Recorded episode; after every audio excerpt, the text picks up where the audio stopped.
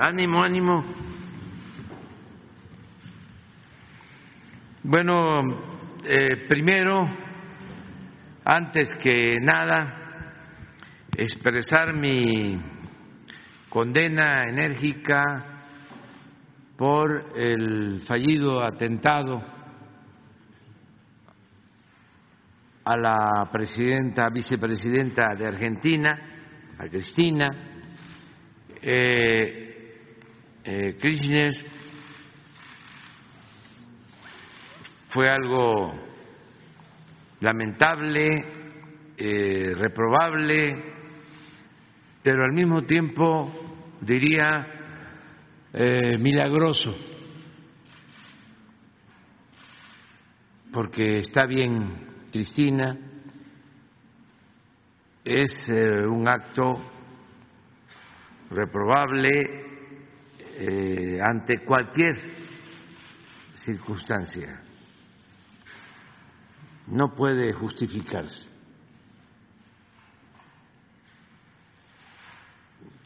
Ni tratándose de enemigos menos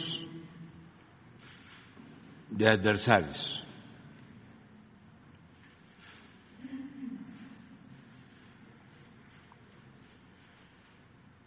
Hace dos días, tres, le envié una carta a mi amigo el presidente de Argentina, Alberto Fernández,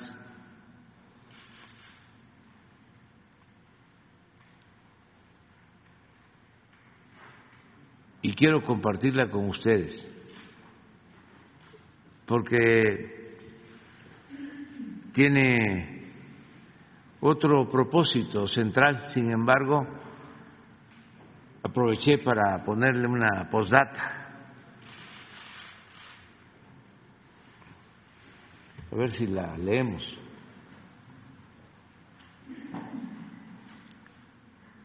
Esto fue como el martes o miércoles, el 29, hace tres días, el lunes.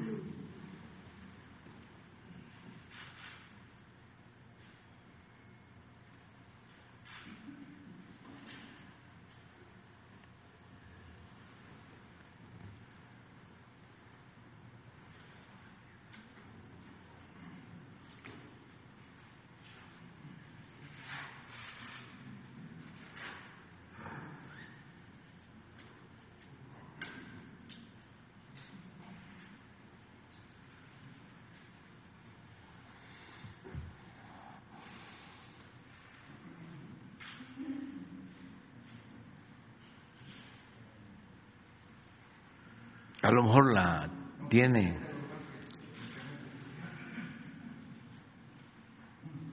La ahorita.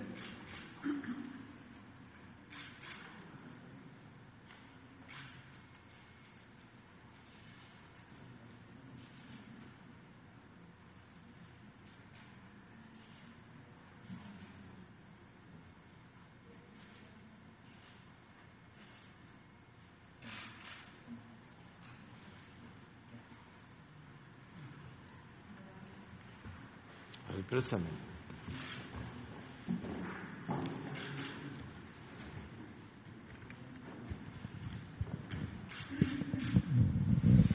Excelentísimo señor Alberto Fernández, presidente de la República Argentina, presente, estimado amigo Alberto, mi esposa Beatriz va a Santiago de Chile para entregar un material maravilloso de Gabriela Mistral, Premio Nobel de Literatura, con motivo del primer centenario del arribo de esta gran docente a nuestro país. Ella colaboró, colaboró directamente con el secretario de Educación Pública, José Vasconcelos, abogado como tú, en los primeros planes de estudio para cumplir con uno de los derechos consagrados en la Constitución de 1917, hoy vigente, contar con educación pública, laica, gratuita y universal.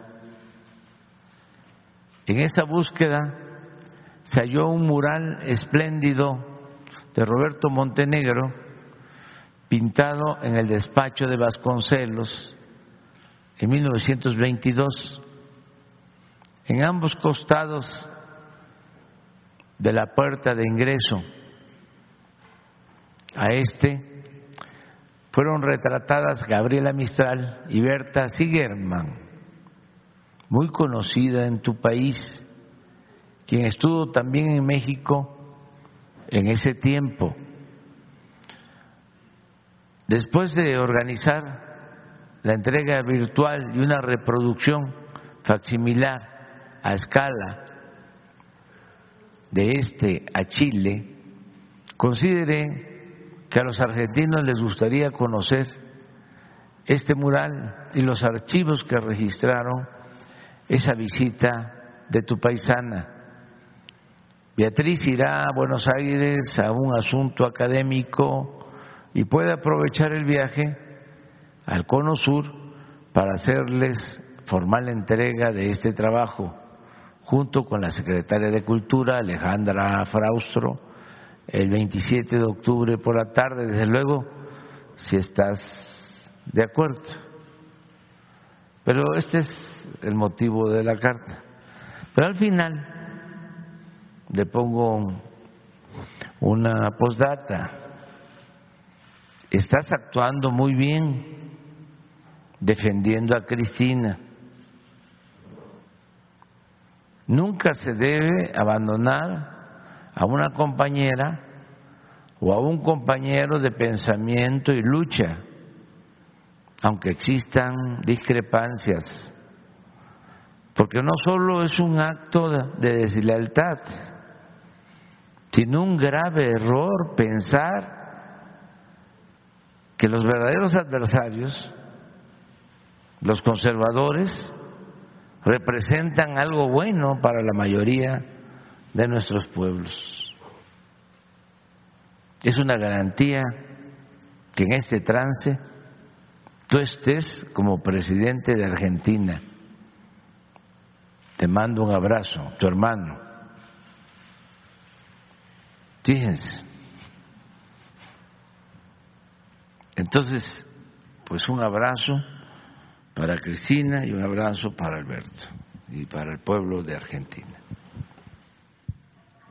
Muy bien, vamos a eh, tratar eh, dos temas. Ya está en funciones la nueva secretaria de Educación Pública, Leticia Ramírez, que nos va a dar a conocer su propuesta y lo que ya se está haciendo, cómo va el regreso a clases y posteriormente tanto Ricardo Mejía como Jesús Ramírez van a informar sobre el tema, el debate acerca de la prisión preventiva oficiosa. Habíamos quedado en eso. Entonces, Lete, adelante.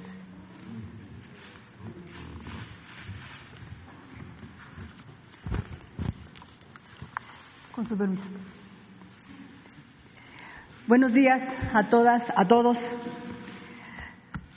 Soy una maestra orgullosamente normalista, egresada de la Benemérita Escuela Nacional de Maestros.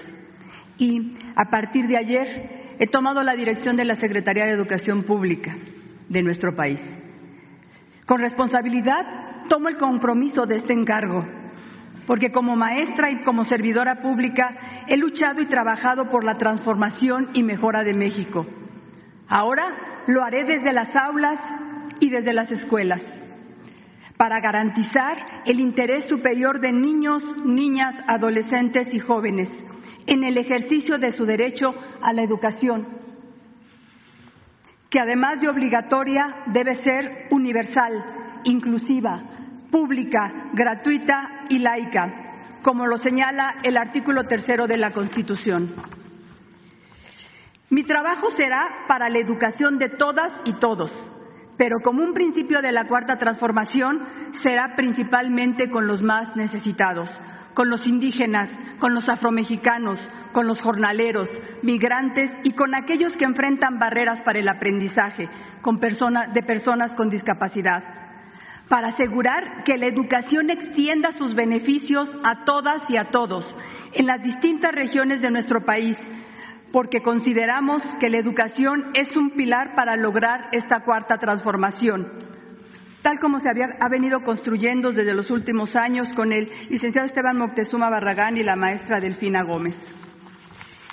Recordemos que en el 2018 el sector educativo se encontraba inmerso en una profunda crisis y maestras y maestros sometidos a la mal llamada reforma educativa impuesta a través de procesos autoritarios que deslegitimaron a la educación pública.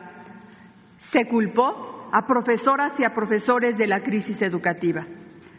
Fue por ello que una de las primeras acciones del Gobierno de México fue derogar dicha reforma e iniciar el diálogo con el magisterio para promover su revalorización, su dignificación y su participación en el cambio educativo en beneficio de las y los estudiantes. Ese diálogo continuará. Por otro lado, es un hecho innegable que la pandemia cimbró todos los procesos educativos y nos alejó de las aulas. Fue una etapa muy dolorosa, pero el compromiso de ofrecer educación al pueblo no se vio totalmente suspendido surgieron nuevas formas de enseñar y aprender y aún en la distancia surgieron aprendizajes inesperados. Eso fue con el trabajo, responsabilidad e innovación de maestras y maestros de todo el país. Sin embargo, el regreso a las actividades presenciales no trajo a las escuelas a todas y todos nuestros estudiantes. Hoy tenemos que hacer que regresen a las escuelas la totalidad de niñas, niños, adolescentes y jóvenes desde la educación inicial hasta la educación superior, no por una cuestión de estadística, sino porque no hay nada más importante para ellos y para nosotros que estén en la escuela, que aprendan, que jueguen, que convivan, que compartan, que sean felices. Este es el reto que enfrentamos todas y todos, como sociedad, como gobierno, como familias, como estudiantes, como maestros. Permítanme insistir en este punto, ¿eh? es lo más importante para ellos y para nosotros es que estén en la escuela, que estén en las aulas, que aprendan, que juegan, que jueguen, que convivan, que compartan, que sean felices. Sin duda, en las escuelas debemos continuar con acciones para el cuidado de la salud y prevención de diversas enfermedades, entre otras el COVID. Vamos a fortalecer las tareas contra la corrupción, la impunidad y la desigualdad. Seguiremos con estrategias fundamentales favoreciendo a los que más lo necesitan a través de los programas Becas para el Bienestar. También se fortalecerá el programa La Escuela es Nuestra, que favorece la participación comunitaria para el mejoramiento de las instalaciones educativas. Es un hecho que, histórico que simultáneamente por primera vez contemos con nuevos planes de estudio para la educación preescolar, primaria, secundaria y normal y que tengamos un marco curricular común para la educación media superior. Importantísimo es saber que todas estas propuestas se construyeron a partir de una amplia participación en foros, asambleas, diálogos y encuentros con maestras y maestros, especialistas, estudiantes y sus familias, así como autoridades educativas a lo largo y ancho de todo el territorio nacional. Todos reconocemos que somos una nación pluricultural y plurilingüista, sustentada originalmente en sus pueblos indígenas. Por eso, valoramos la importancia de que la educación llegue a todos los rincones del país. Pondremos en el centro de la educación a la comunidad en cualquier contexto y continuaremos impulsando la nueva escuela mexicana a partir de una educación humanista, con equidad y orientada a la excelencia educativa, que favorezca a las infancias y juventudes para consolidar la revolución de las conciencias y la formación de mejores ciudadanas y ciudadanos. Asimismo, se buscará fortalecer la formación ambiental en las escuelas de todos los niveles a través de actividades para el cuidado, recuperación y defensa del patrimonio biocultural. Nuestro compromiso seguirá siendo con niñas, niños, adolescentes y jóvenes, pero también con las maestras y los maestros porque conocemos el esfuerzo que día a día realizan desde las aulas y debemos valorarlo profundamente. Sé y estoy convencida que para la transformación de la educación y de nuestro país es necesario el trabajo en equipo, pues solo con él se pueden romper inequidades y desigualdades. Sigamos trabajando todos y todas por mejorar la educación de nuestro país. Señor presidente, es un honor asumir este encargo. Y Permítame comentarles el regreso a clases. El ciclo escolar 2002-2023 fue maravilloso. Fue una fiesta, alegría. Los niños en las llegando a las escuelas, los maestros preparando sus clases y tenemos ya, este es el quinto día de regreso a clases de educación básica. Es un pequeño video que tenemos preparado, son 30 segundos que queremos transmitirles la alegría que sienten o que sentimos todos de regresar a clases.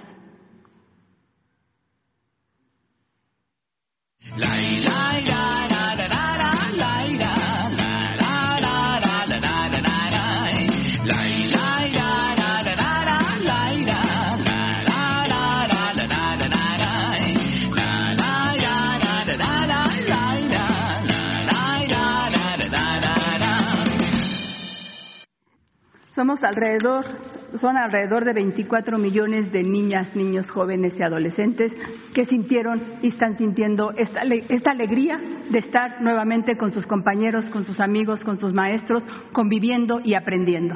Muchas gracias.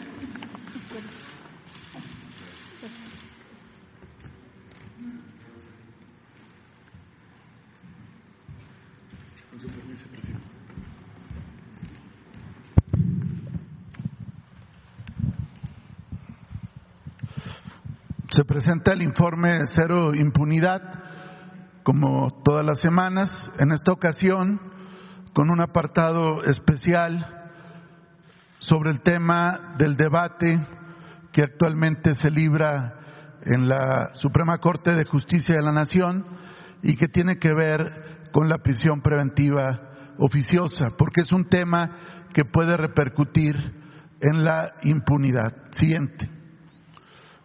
En estos días, del 25 de agosto al 1 de septiembre, entre todas las corporaciones policiales, Guardia Nacional y Fuerzas Armadas, hay un total de 9.341 personas detenidos, de las cuales 9.039 fueron presentados ante el Ministerio Público al prefigurarse un posible delito. Siguiente.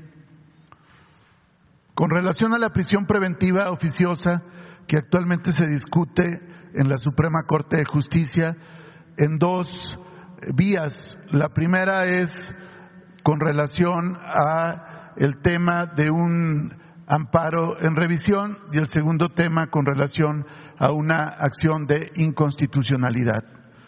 La prisión preventiva oficiosa u automática pretende proteger a la víctima y a su familia de su agresor, evita que los presuntos delincuentes se sustraigan de la acción de la justicia o se den a la fuga, evita que estos mismos presuntos criminales amenacen o atenten contra testigos durante las diferentes etapas del proceso penal, evita la reincidencia y prevé la comisión de futuros delitos en contra de la sociedad.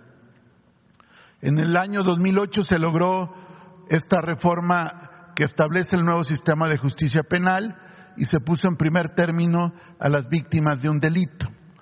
Entre otros delitos que ameritan la prisión preventiva oficiosa u automática que establece el artículo 19 de nuestra Constitución, están los delitos de abuso o violencia sexual contra menores, delincuencia organizada, homicidio doloso, feminicidio, violación, secuestro, trata de personas, robo a casa habitación, la utilización de programas sociales con fines electorales para alterar la voluntad ciudadana, la corrupción como enriquecimiento ilícito, el robo al autotransporte de carga, todos los delitos que tienen que ver con el llamado huachicol, el robo de hidrocarburos, los, los delitos violentos cometidos con armas de fuego, la portación y utilización de armas de fuego y explosivos de uso exclusivo para el ejército, la armada y la fuerza aérea y aquellos delitos que atenten contra la seguridad de la nación. Siguiente.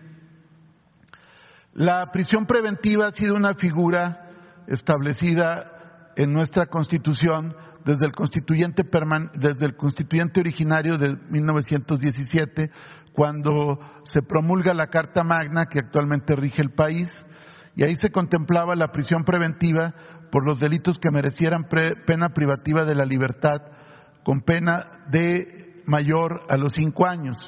En subsecuentes reformas se mantuvo esta figura, estableciendo, por ejemplo, que aplicaría para delitos con una pena cuyo término medio aritmético fuera mayor de cinco años de prisión. En el 85 se incluyó esta figura en diferentes modalidades relativas a diversos delitos. En el 93 se establece que esta figura atendería más que a la duración de la pena por la gravedad del delito, prohibiendo expresamente el beneficio de la libertad bajo caución a quienes fueran presuntos responsables de esos delitos. En la reforma del 2008 se decide mantener la prisión preventiva como una medida cautelar y se subdivide en dos tipos de prisión preventiva. La justificada, que es cuando el Ministerio Público la pide por delitos que la legislación no considera suficientemente graves, y la oficiosa o automática, cuando el delito es de tal gravedad que amerita que el presunto criminal lleve el proceso penal en reclusión. Hubo reformas posteriores en 2011 y 2019, pero con la finalidad de incrementar los delitos que ameritaran esta figura de la prisión preventiva oficiosa. Siguiente. Esta reforma se aprobó en el 2008 con 482 votos a favor en la Cámara de Diputados y con 73 votos a favor en la Cámara de Senadores. Fue un dictamen que presentaron diferentes comisiones de justicia, gobernación y seguridad pública, entre otras. Siguiente. Entre otros legisladores de la época, en el caso de la Cámara de Diputados, por el lado del PAN, destacan, entre otros, la hoy gobernadora María Eugenia Campos, el exsecretario de Gobernación Diodoro Carrasco, Héctor Larios Córdoba, dirigente del PAN, entre otros. Por el lado del PRI, el exgobernador de Tlaxcala, Mariano González Arur, el gobernador de Durango, José Rosa Saispuro, Beatriz Pajes, el dirigente sindical Ricardo Aldana, el dirigente de la burocracia federal, Joel Ayala, y el exdirigente del PRI, César Camacho Quiroz. Siguiente. En la Cámara de Senadores, por el PAN, Marco Cortés, Santiago Krill Miranda, actual presidente de la mesa directiva de la Cámara de Diputados, Gustavo Madero, exdirigente nacional, y el exgobernador Guillermo Padres, que ha enfrentado diferentes cargos con la justicia. En el caso del PRI, Manlio Fabio Beltrones, el exsecretario de Energía Pedro Joaquín Caldwell, el ex candidato presidencial Francisco Labastido Ochoa, Jesús Murillo Caram, es procurador, y el actual dirigente Alejandro Moreno Cárdenas. Siguiente. La reforma en la parte que nos interesa, que es la prisión preventiva, establece dos tipos de figura en el segundo párrafo del artículo 19 constitucional. Párrafo que no ha sido modificado en las subsecuentes reformas. Y esta es la prisión justificada. Es cuando el Ministerio Público solicita al juez la medida cautelar de la prisión preventiva cuando considera que otras medidas, como podría ser el brazalete o acudir cada 15 días a firmar a un centro de justicia penal, cuando consideran que no son suficientes para garantizar que el imputado comparezca, eh, la investigación, la protección de la víctima o los testigos, o cuando ya se le haya procesado o sentenciado por otros delitos eh, de carácter doloso. Aquí es justificada porque el Ministerio Público tiene que justificar en cada caso contra cada uno de los imputados. Siguiente. Esta es la prisión oficiosa, es decir, cuando hay delitos de tal gravedad, ya no queda al arbitrio del juez ver si corresponde o no fijar esta prisión, sino que de manera oficiosa o automática, es decir, una vez que es vinculado a proceso penal un posible responsable, de manera inmediata la medida cautelar, sin que quede al arbitrio del juez, es la prisión preventiva y es en diferentes delitos que ya enumeramos, delitos graves del orden común, delitos de delincuencia organizada o delitos de cuello blanco.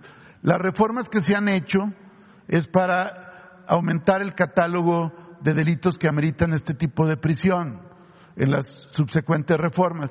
Y esto tiene que ver en mucho por lo que era la llamada puerta giratoria, cuando había la sensación de que se ponía a disposición de los jueces algunos presuntos eh, criminales y más tardaban en entrar que en salir nuevamente en libertad para volver a cometer hechos penales. Siguiente.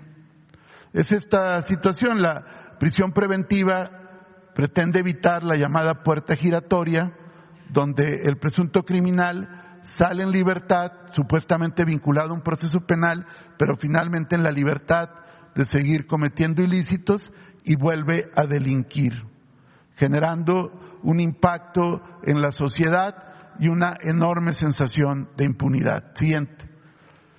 Si se elimina la prisión preventiva, como lo pretenden los proyectos hoy en discusión en la Suprema Corte, no solamente se volvería a la puerta giratoria, sino que podríamos hablar ahora de una puerta abierta, porque 92 mil personas que hoy en México están sujetos a prisión preventiva por delitos graves, secuestradores, narcotraficantes, feminicidas, entre otros delitos, o, o, también delincuentes de cuello blanco, podrían solicitar mediante amparo ser excarcelados, con lo cual habría una gran, gran impunidad. Siguiente.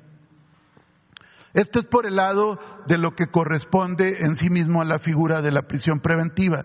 Pero hay otro eh, elemento que queremos llamar la atención porque en el régimen constitucional mexicano, en cómo está organizada la división de poderes en nuestro país, podría ser incluso más grave que la misma medida.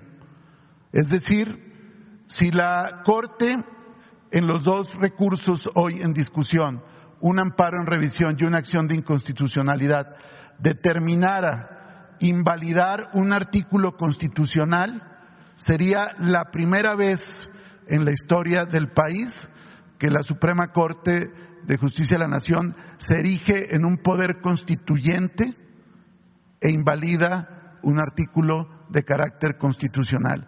La Corte solamente puede invalidar leyes que atenten contra la Constitución el único que puede reformar la Constitución, según el artículo 135 de nuestra Carta Magna, es el poder constituyente permanente, que está integrado por las dos cámaras del Congreso de la Unión y por las 32 legislaturas de los estados. Y la Constitución mexicana es la ley suprema de la nación y la Suprema Corte no puede legislar, invalidar, inaplicar algún artículo de nuestra Constitución. Siguiente. El amparo en revisión que la Corte va a resolver, por cierto, tiene que ver con un amparo promovido por Brandon Alexis N. y Alejandro N., hermano y tío de Óscar Andrés, alias El Lunares, líder del grupo criminal conocido como Unión Tepito.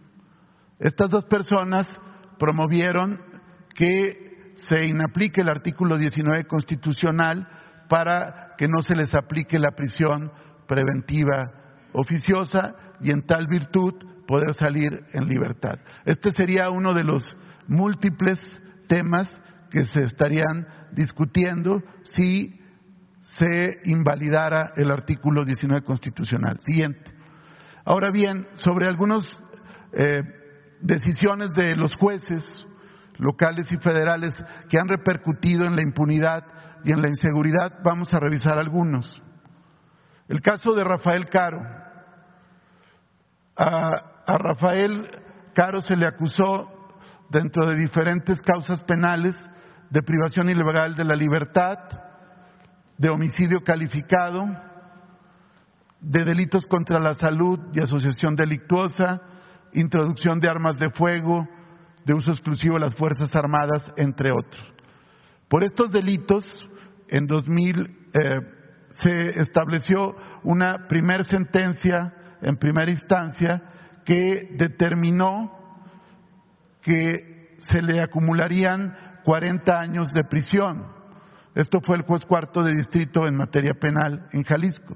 Siguiente.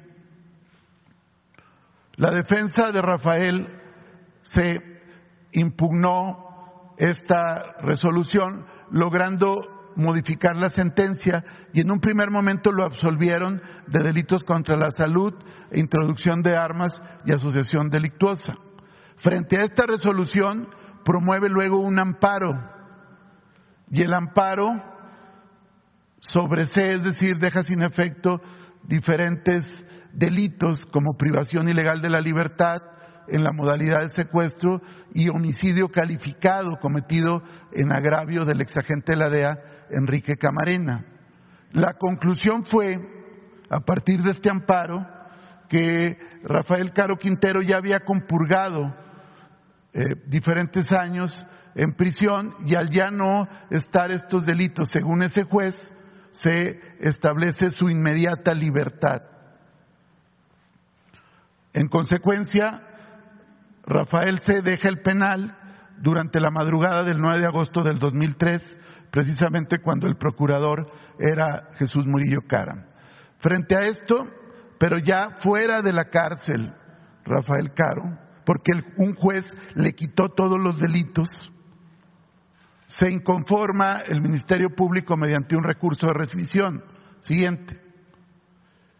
Y la primera sala de la Suprema Corte de Justicia revoca el fallo y pide que se emita una nueva resolución, lo cual hace la, el segundo tribunal unitario del tercer distrito judicial. Se revisa nuevamente y se le impone una pena de 73 años. En la época el máximo era de 40 años. Es decir, le faltaban por cumplir 11 años, 7 meses y ordena su reaprensión. Sin embargo, en todo este tiempo, Rafael Caro ya se había reconstituido nuevamente en un líder criminal con operaciones delictivas en varios estados del país. Se ordena su reaprensión pero esto duró siete años para que la Secretaría de la Marina pudiera reaprenderlo y actualmente está en litigio la extradición porque le han concedido jueces diferentes suspensiones para no ser extraditado. Aquí hay un caso relevante. Siguiente.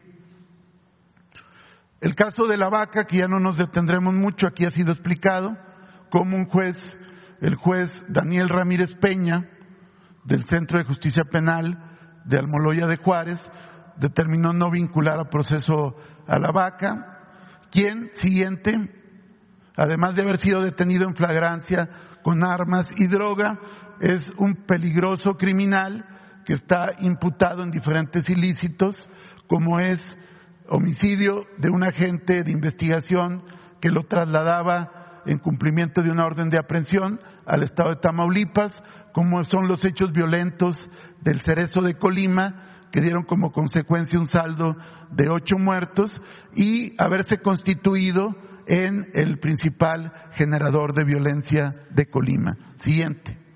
Otra resolución, el caso del contador, que es el eh, dirigente del cártel del Golfo, José Alfredo N. el Contador, quien en noviembre de 2020 obtuvo su libertad tras la decisión de un juez de control de no vincularlo a proceso penal, no obstante ser el principal líder criminal del cártel del Golfo. Finalmente, en febrero de este año, se logró detenerlo nuevamente aquí en la Ciudad de México y está nuevamente vinculado a proceso penal. Aquí es evidente, como lo decíamos con el tema de la prisión preventiva, la reincidencia. Es decir, cuando hay algún, algún beneficio procesal o una no vinculación, este tipo de personas vuelve a seguir cometiendo los actos criminales. Siguiente. El caso, por ejemplo, de los montadeudas. Se detuvo a 23 personas, varios de ellos están en, bajo proceso penal eh, en libertad, porque aquí sí no aplicó la prisión preventiva oficiosa y cinco más sí están detenidos. Pero aquí lo relevante es que en, las, en los cateos se encontraron 1020 chips de celular prepago que utilizaban para precisamente sus actividades criminales. Como ustedes recordarán, un juez, el juez Juan Pablo Gómez Fierro, ante todos los requerimientos del tema de los chips de celular, autorizó innumerables suspensiones provisionales para no eh, implicar esta ley. Finalmente la Corte, hay que decirlo, la Corte invalidó la ley que pretendía regular el uso de los chips de prepago para actividades criminales. Aquí ya hay este antecedente también. Siguiente.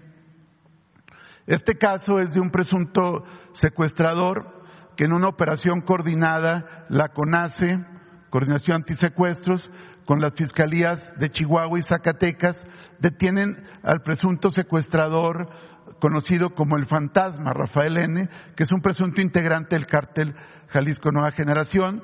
Fue una operación de meses de inteligencia, de un operativo quirúrgico. Se pone a disposición del juez de control de Zacatecas, Sergio Rodarte Oliva, y determina no vincularlo a proceso penal.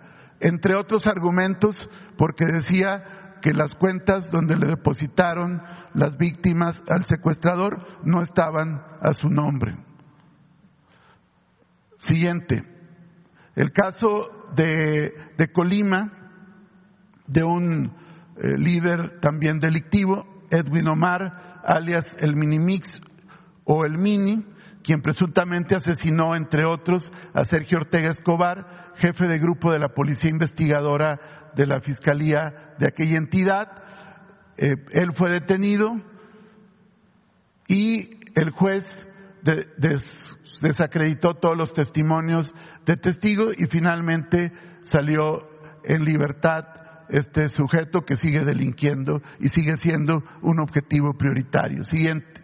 También el mismo juez, Juan Carlos, juez Carlos Gallegos Arellano, de Colima, también determinó la libertad de Jorge N. alias El Mesta, debido a que consideró que no estaba en condiciones para enfrentar una audiencia por una lesión en la mandíbula, cuando realmente estaba estable y podría haber comparecido. Siguiente.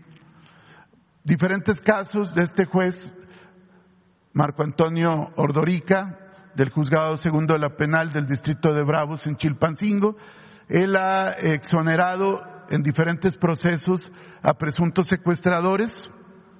Luego después el Tribunal Superior revierte la sentencia, pide la recaptura en virtud de que efectivamente sí estaban involucrados en secuestros, pero estos individuos ya estaban muy fuera del brazo de la justicia y siguen cometiendo secuestros. Siguiente. El caso de, la juez Viviana Judith Juárez Vázquez, de, que está en Baja California, en tres casos que se le han presentado de detenciones en las garitas eh, con armas de uso exclusivo del ejército o también en la aduana, cuando también con armas detuvieron a otros sujetos, la juez determinó que era ilegal la detención de los que hicieron porque no habían justificado cómo revisaban los vehículos y finalmente les concedió la libertad a estos eh, sujetos. También el 10 de julio del 22 la jueza dejó en libertad a Eric Manuel, señalado como presunto autor intelectual del crimen del agente Jaime Alonso, ocurrido el pasado 30 de junio. El argumento es que por, era que por cuestiones administrativas no era legal su detención. Tres casos de impunidad de la misma juzgadora. Siguiente. Este caso de un eh, feminicida serial eh, que se le atribuyen el asesinato de al menos cinco mujeres, a quienes secuestraba, violaba y asesinaba, mujeres mayores y menores de edad. Un juez local en 2016 dictó auto de libertad debido a que había encontrado inconsistencias. No obstante, que el feminicida había señalado incluso el lugar donde enterraba a las víctimas. Sin embargo, la madre de una de las víctimas logró un amparo, se reabre el caso y actualmente continúa en un penal de alta seguridad. Siguiente. Otro caso también de un juez de control del estado de Tlaxcala, Daniel Hernández George, que determinó no vincular a proceso a tres personas involucradas en un grupo de secuestradores conocido como los Lucios. Eh, determina eh, otorgarles la libertad, no obstante que están involucrados en diferentes ilícitos y secuestros en los estados de Morelos, Puebla y Tlaxcala, y hay diversas carpetas de investigación abiertas todavía. El juez determinó no vincularlos a proceso penal, no obstante todos los elementos aportados por el Ministerio Público. Siguiente. Los casos de las cuentas de Kamel Nasif y Mario Marín, dos jueces federales otorgaron el beneficio para que se descongelaran las cuentas quienes se encontraban prófugos. Luego Mario Marín finalmente fue detenido y ahorita se encuentra en un cerezo en Cancún.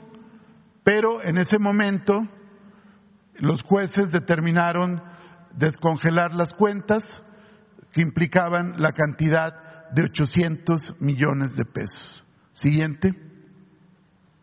En el caso relacionado con José Antonio N. alias El Marro, quien ya fue sentenciado por secuestro agravado a 60 años, no obstante esto, en diferentes eh, procesos penales que se libran por la misma causa, por la misma detención, por el mismo sujeto, en mayo de 21, un juez penal de primera instancia determinó no vincular a proceso al marro por el delito de tentativa de homicidio contra personal de la Agencia de Investigación Criminal.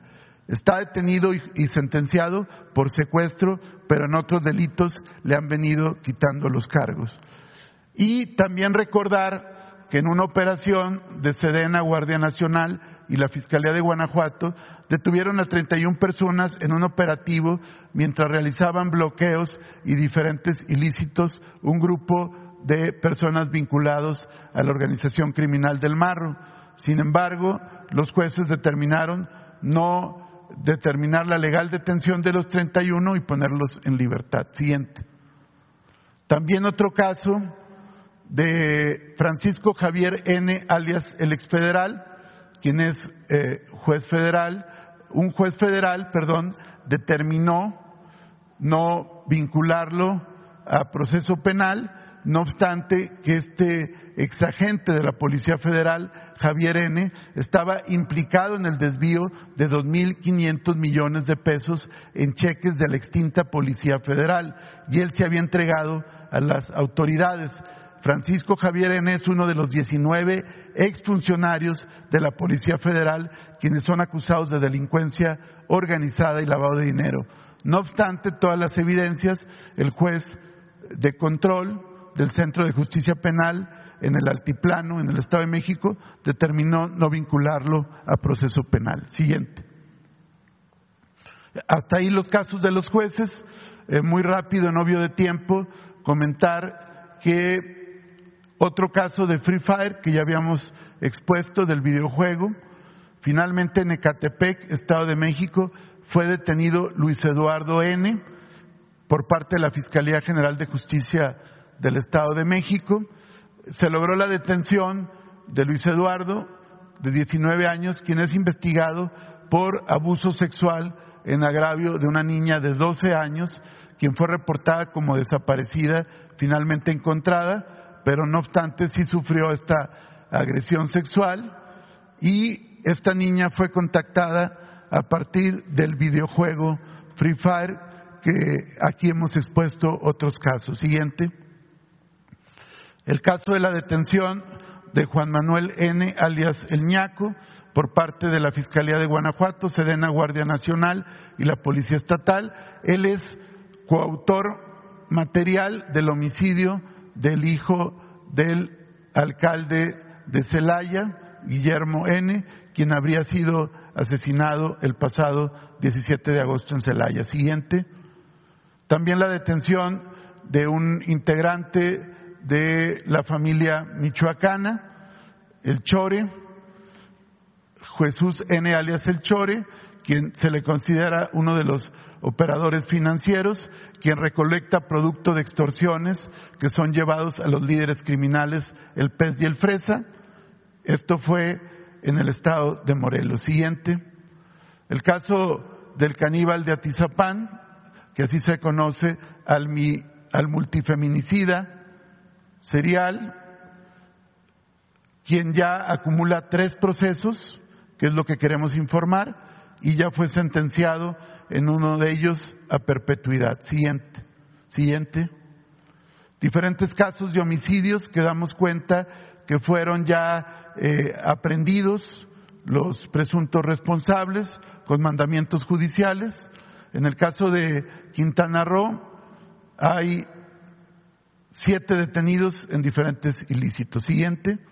También en diferentes operativos la Secretaría de Defensa Nacional y la Guardia detuvo a 37 personas en operaciones en Celaya, Guaymas, Sonora, Tuxpan, Michoacán, siguiente, Tizapán el Alto, Tecozautla y Tijuana, donde en una operación fueron aseguradas 70 mil pastillas de fentanilo, en esta operación, siguiente, en otras operaciones en Nuevo Laredo, en Culiacán, siguiente, y finalmente también informar, como aquí lo planteó el presidente, de los hechos que acontecieron en Zacatecas el pasado fin de semana. Esto va precedido de que días antes, los días 18 y 19 de agosto, en Jerez y Ojo Caliente, se detuvo a 11 presuntos integrantes del cártel Jalisco Nueva Generación y se liberó a una víctima privada de la libertad y se aseguró a diferentes eh, presuntos criminales. Siguiente. Once en total, dos en el operativo y nueve más, todos presuntos integrantes del cártel Jalisco Nueva Generación. Siguiente. Este fue un primer hecho. Después de este hecho y con motivo del seguimiento, se realizó una orden de cateo que dio como consecuencia que se detuviera a cinco sujetos y se aseguraran armas y droga.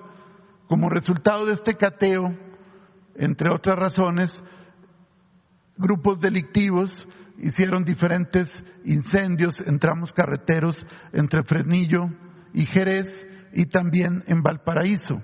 Sin embargo, precisar que fueron cinco detenidos en el cateo que se les aseguraron armas y droga de diferentes características. Siguiente.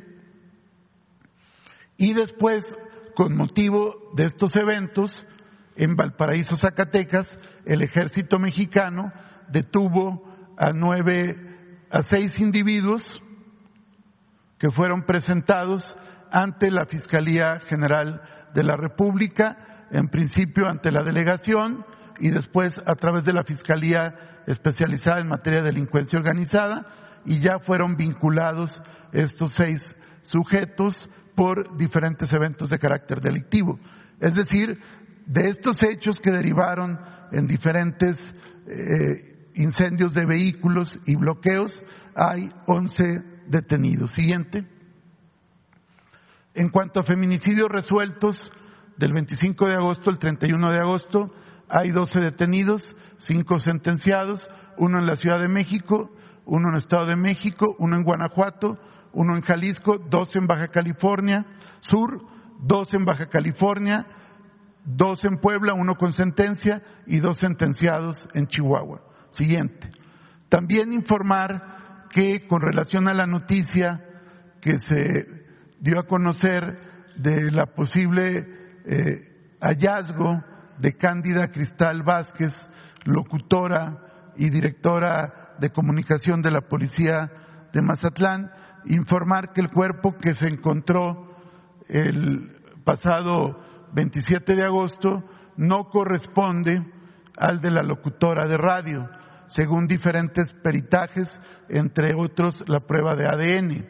No obstante ello, en virtud de que hay un, un cuerpo y sigue desaparecida la locutora, continúan abiertas las carpetas de investigación por desaparición y una más por el feminicidio de la persona localizada en días pasados en Mazatlán.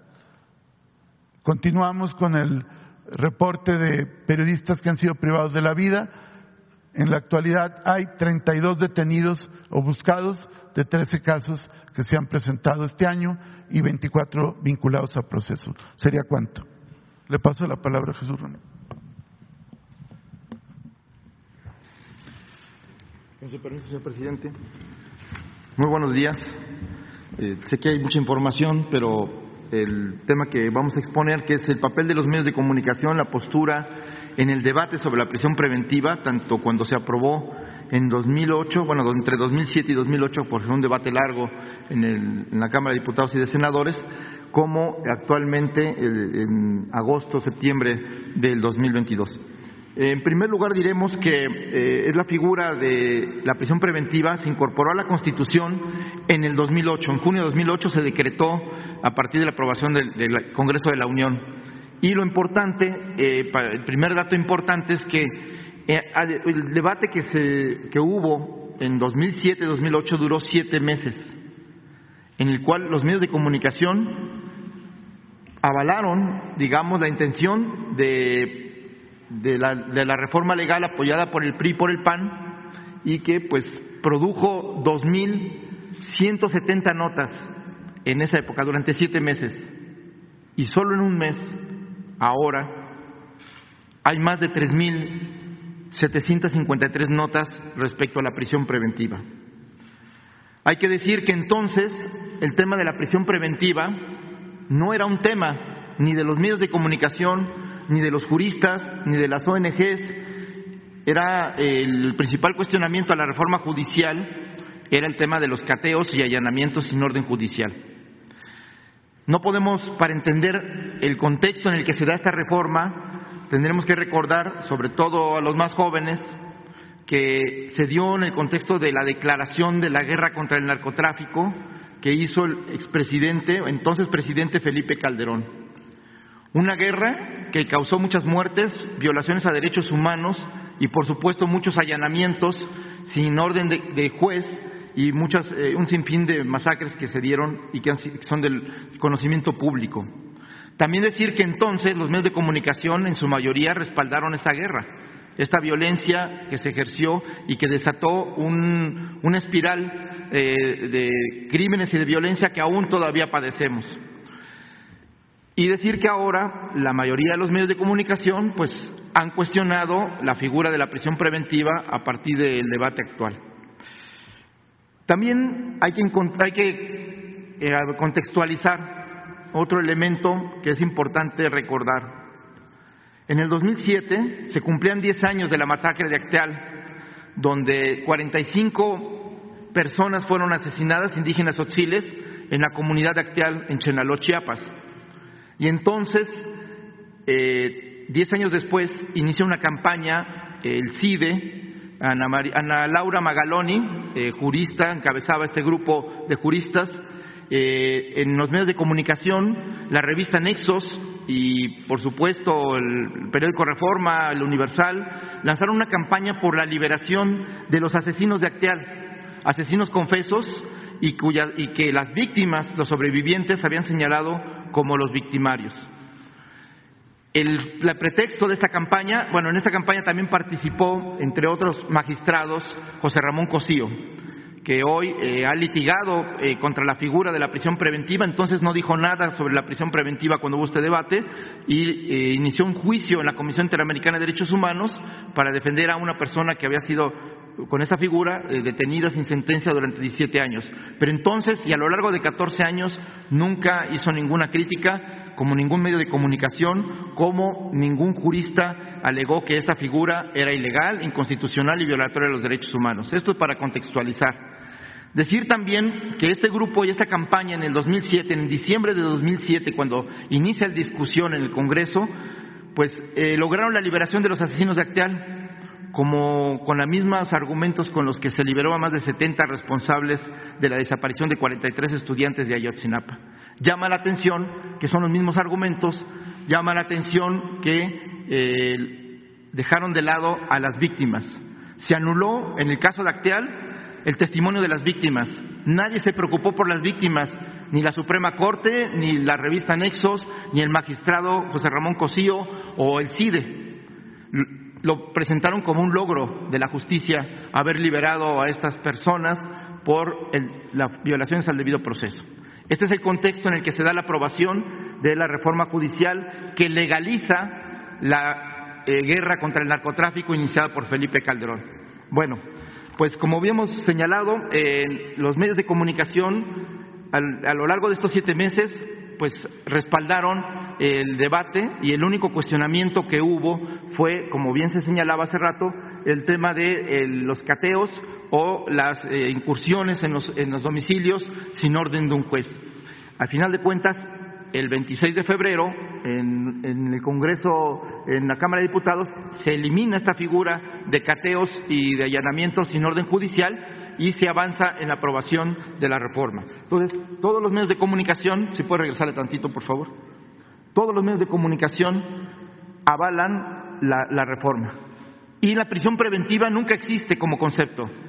Todos hablan de allanamientos cuando eh, el debate que era el centro y el único periódico que cuestiona la reforma de fondo es el periódico La Jornada. Y en ese caso y en ese tiempo se quedó solo. Adelante, por favor. Y aquí, bueno, algunos detalles de alguna denuncia de que algunos senadores estaban en estado inconveniente cuando aprobaron la reforma, por favor. Y cuando en junio del 2008 se promulga a través del Diario Oficial de la Federación, se publica eh, la incorporación de la prisión preventiva y de la reforma, esta reforma judicial a la Constitución es una celebración.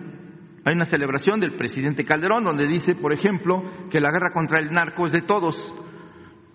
Ahí lo dejamos para la reflexión de la historia y de las consecuencias que hoy seguimos pagando de esta guerra. Sin embargo, podemos destacar que aunque todos los medios de comunicación, la mayoría aprobaron, festejaron, y, respaldaron esa reforma fue el periódico Reforma, dicho sea este, eh, la repetición, pero el periódico Reforma fue el periódico que hizo campaña para la aprobación de, esta, eh, de esta, reforma y eh, incluso los articulistas pues fueron de los más destacados defensores de la reforma. Y, por ejemplo, cuando se publica, cuando ya se publica el diario oficial y se hace la ceremonia, pues en la primera plana encontramos a César Camacho Quirós, que entonces era presidente de la Comisión de Justicia de la Cámara de Diputados, celebrando con Genaro García Luna y que era muy destacado entonces y celebrado por algunos medios de comunicación, como aquí testimoniamos con la primera plana de reforma al día siguiente. La siguiente, por favor. Eh, llama la atención y esta eh, eh, persona que es Ana Laura Magaloni, que es una abogada muy destacada, muy reconocida a nivel internacional, que ha encabezado grupos de, abogados desde el CIDE, como bien señalaba yo, que eh, promovió la liberación de los asesinos de Acteal, y entonces también escribió, eh, fue entrevistada y apoyó la, la reforma y nunca habló de la prisión preventiva oficiosa, ni justificada, y ese tema ni siquiera existió en sus comentarios escritos o en, sus eh, entrevistas. Sin embargo, hoy es una de las principales críticas, junto con columnistas, con intelectuales, en fin, eh, y este, sin embargo, eh, ahora incluso habla de que eliminar la figura de la prisión preventiva le quitaría al presidente de la República esta, eh, un instrumento contra sus, eh, sus adversarios políticos. Entonces, la diferencia en, con los medios entre 2007 y 8 y 2022, pues la podemos eh, ver como ahora el debate no es la prisión preventiva, es el presidente de la República. Y es la postura y la política de seguridad del actual gobierno. Tenemos que decir y aclarar y precisar que la nueva política de seguridad encabezada por el presidente López Obrador no ha violado los derechos humanos, ha preservado los derechos humanos, no se ha cometido masacres por las fuerzas de seguridad, no se han cometido ni siquiera cateos y allanamientos sin orden de juez. De hecho, se han detenido operativos, como aquí se ha dado cuenta, por falta de, de órdenes de jueces que, por razones que se desconocen o se puede presumir actos de corrupción o de algún tipo de situación que permiten que los propios delincuentes puedan escapar. Pero no se han cometido y, no, y por lo menos no hay documentados ni por la Comisión de Derechos Humanos ni por organismos internacionales violaciones sistemáticas a los derechos humanos con la política de seguridad, como sí ocurrió con la política de Felipe Calderón y y Enrique Peña Nieto, a lo cual guardaron un silencio cómplice muchos medios. Por eso nos parece importante destacar esto y recordar de nueva cuenta, y con eso terminamos, que durante 14 años, entre 2008 y 2022, nadie levantó la voz para hablar contra la figura de la prisión preventiva, ni en los medios de comunicación, ni en los espacios académicos, ni en la opinión pública. Y eso pues llama la atención y pues lo dejamos a criterio de los ciudadanos que son mayores de edad y podrán entender la politización actual del debate pero más allá de la politización que los medios están representando, el peligro que puede representar, como bien explicaba el subsecretario Mejía, de que la figura hoy pueda desaparecer, porque podría permitir la liberación de delincuentes que causan daño a la sociedad. Y en este contexto que hemos relatado, tanto los magistrados de la Suprema Corte, los medios de comunicación, los juristas, las ONGs, se han preocupado, entre comillas, de salvaguardar el debido proceso pero no se han preocupado por las víctimas. Y hoy la Suprema Corte de Justicia debe preocuparse por la sociedad, porque la decisión que vaya a tomar el próximo lunes puede definir la situación de seguridad o inseguridad de nuestra sociedad. Y entonces tiene que tomar una decisión importante y tiene que tomar en cuenta el derecho de los mexicanos a la seguridad pública. Muchas gracias. Bueno, ustedes tres primero y las tres. Tres, tres y tres. ¿Quedaste pendiente? No. Sí. Ah, Claudia, sí. Sí, quedó. Empezamos ahí. Muchas gracias, presidente. Primero quisiera preguntarle su opinión sobre la situación que vive hoy el grupo parlamentario de Morena en el Senado. Eh, existe una especie de división interna, el coordinador no cuenta del todo, cuenta con el apoyo de la mayoría, pero yo le quiero preguntar si él tiene su confianza como para permanecer todavía en la, en la coordinación. Mire, cada quien es eh, responsable de sus actos. En el caso de nuestra postura, es eh, garantizar la libertad, que todos los ciudadanos puedan manifestarse con absoluta libertad y garantizar, ayer lo dije, el derecho a disentir. Eso es propio de una democracia. Yo no eh, intervengo en asuntos de otros poderes. Ni siquiera en cuestiones relacionadas o diferencias, disputas, confrontación en la organización a la que pertenezco, aunque, repito, ahora tengo licencia, porque soy presidente de todos los mexicanos, de la República. Entonces, eh, no me meto en eso. Sí, eh, me interesan temas como esta posible decisión o esta decisión que tiene que tomar la Corte, eso sí, me importa. Incluso este, me importa decirles que cuando iba yo a tomar posesión del cargo, a sabiendas de la descomposición que existe en el Poder Judicial, como existía en todo el gobierno, teníamos que llevar a cabo cambios, transformaciones, como lo estamos haciendo en el Poder Ejecutivo, que me corresponde como titular del Poder Ejecutivo. También pensé en el Poder Judicial y, eh, respetando su autonomía, planteé que podía yo promover una reforma en el Poder Judicial. Acuérdense de que hubo una reforma durante el gobierno de Cedillo al Poder Judicial. Tengo la facultad de enviar una iniciativa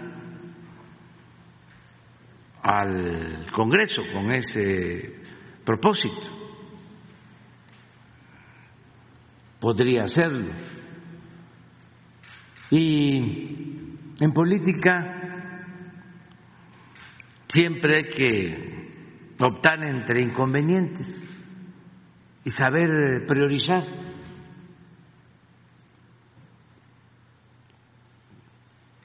Decir qué es lo más importante. Hay mil problemas, pero de esos mil puede pensarse que hay 100, como se dijo en su momento, graves.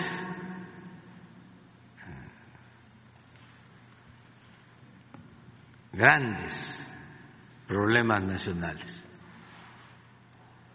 Entonces uno tiene que eh, definir eh, hasta dónde poder llegar. Y desde luego definí que lo principal era desterrar la corrupción, la impunidad, ayudar a los pobres,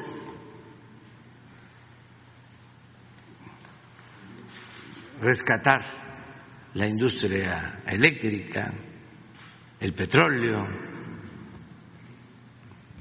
fortalecer la educación, garantizar el derecho a la salud, hacer valer nuestra soberanía, exaltar la grandeza cultural de México, todo lo que estamos haciendo.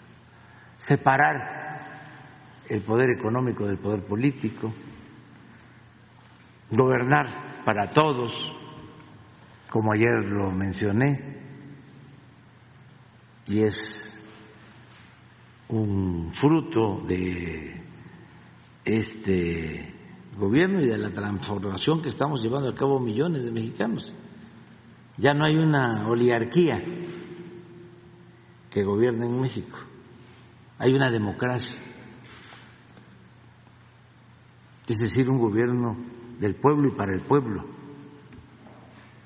y cuya prioridad son los pobres.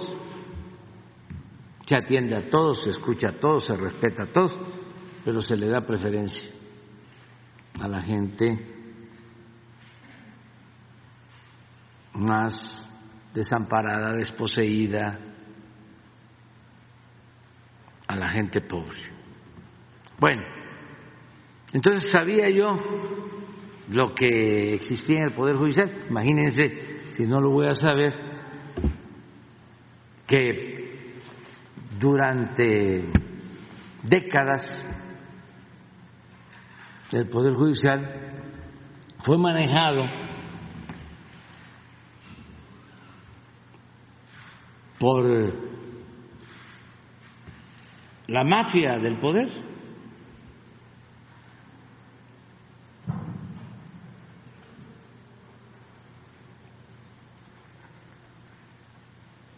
Eran concesiones que se daban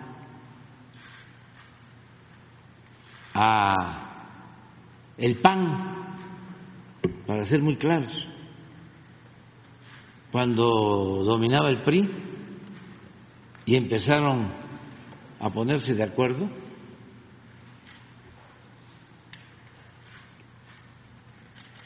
una moneda de cambio fue irles entregando el Poder Judicial y todo lo relacionado con la impartición de justicia. Acuérdense que con Cedillo, el procurador fue un panista, Lozano Gracia.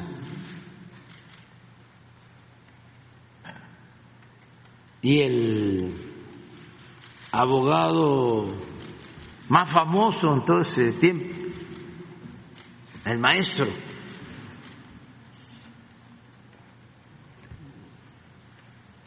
el de más influencias, fue Diego Fernández de Ceballos. Entonces, el Poder Judicial desde la Suprema Corte hasta los jueces, pasando por ministros, magistrados, pues estaba eh, a disposición de las alianzas de la oligarquía.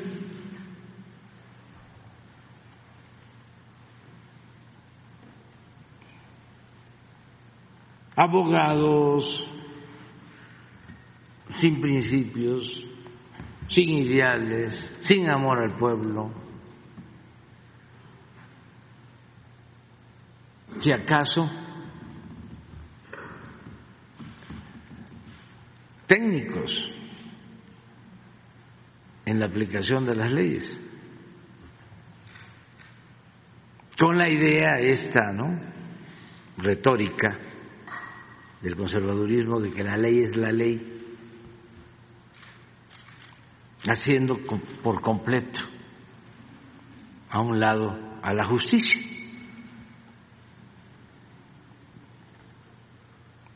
A mí me enseñaron que cuando uno tiene que decidir entre el derecho y la justicia, hay que inclinarse por la justicia. Porque son formaciones completamente distintas. Entonces, cuando ya era presidente electo, me pregunté, ¿y qué hacer con el Poder Judicial? ¿Qué puedo hacer para limpiar, reformar el Poder Judicial? Que es muy importante. Entonces llegué a la conclusión de que no iba yo a presentar ninguna iniciativa de reforma para renovar todo, incluso retomar lo que en algún tiempo se aplicó de que los jueces, sobre todo los ministros, fuesen electos por los ciudadanos. Todo eso se pudo llevar a cabo. Existe la tradición de impartición de justicia, fue algo que distinguió por su rectitud y eficacia al sistema político estadounidense, la importancia de sus jueces. Ya hemos hablado aquí de cómo,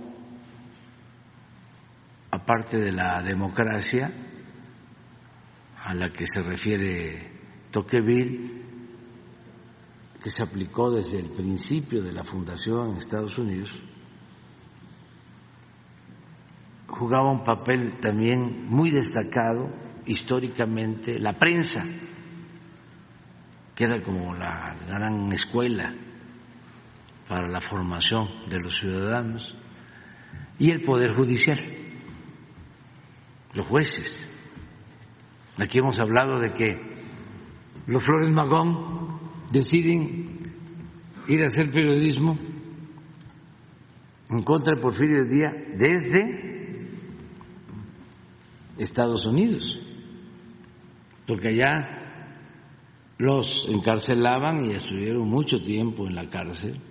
Nadie, creo yo, fue más encarcelado que Ricardo Flores Magón. Pero habían procedimientos judiciales y en algunos casos podían obtener su libertad. Acá, con Porfirio Díaz era la ley fuga.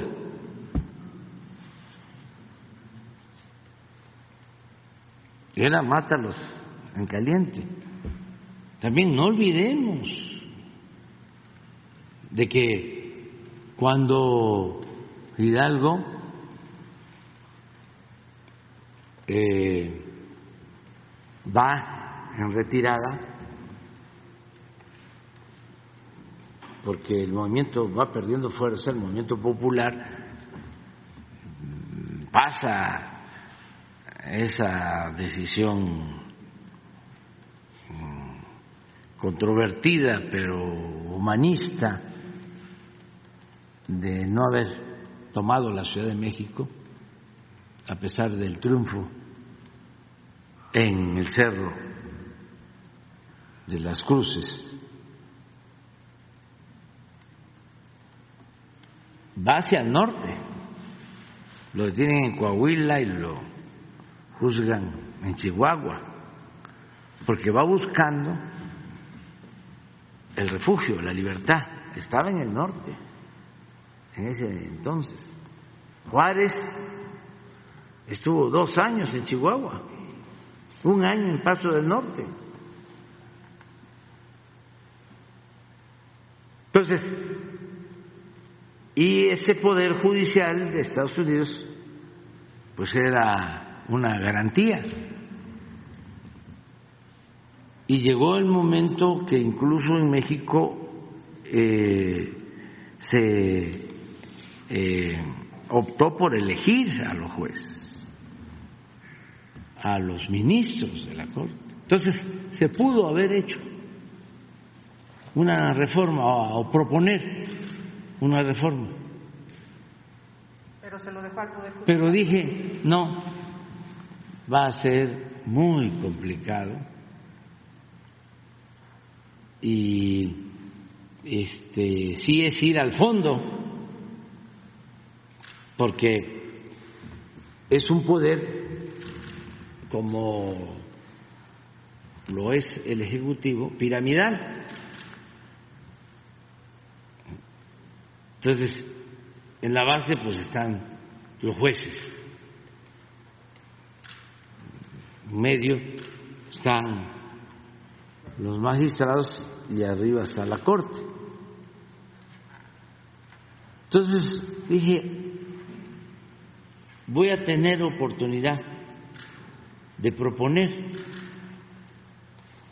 a ministros, hice mi cuenta, más los que estén ahí eh, decentes, pues puede ser que logremos tener mayoría, no para que me apoyen en abusos, sino para reformar el Poder Judicial y que realmente haya justicia en México.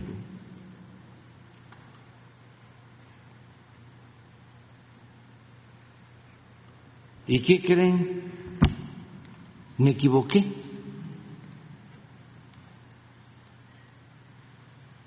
Porque hice propuestas, pero ya una vez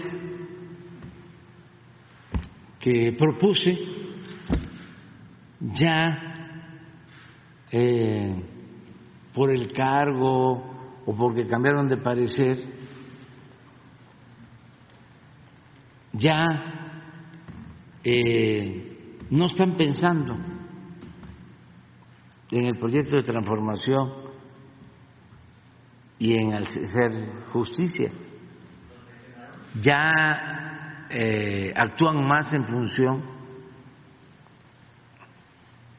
de los mecanismos jurídicos. Y yo respeto eso porque pues yo propongo, pero yo no quiero tener incondicionales. Yo quiero que haya mujeres y hombres libres, conscientes, y que al momento de tomar decisiones cada quien asuma su responsabilidad. No, sencillamente ya nos cuesta mucho trabajo este, contar con cuatro de los once. Por ejemplo, en la cuestión eléctrica, imagínense votar primero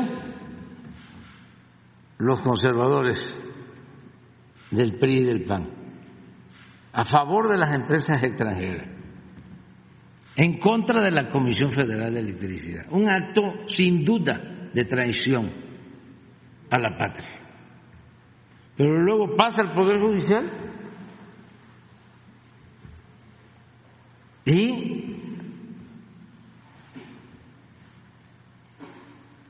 de chiripa se evita que declaren inconstitucional la ley eléctrica. Y ahora esto que estamos tratando, que es un acto por completo de incongruencia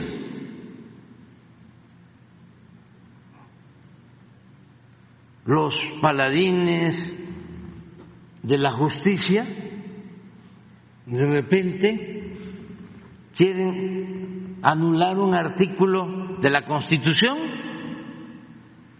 algo que no les corresponde.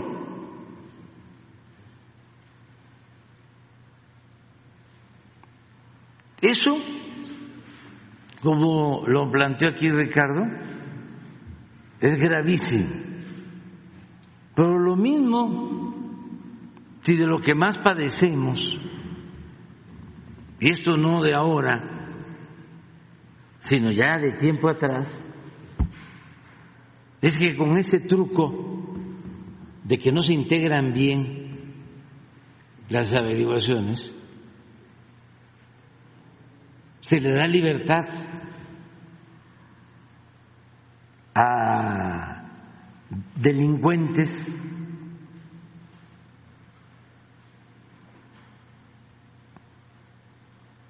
por influyentismo o por corrupción.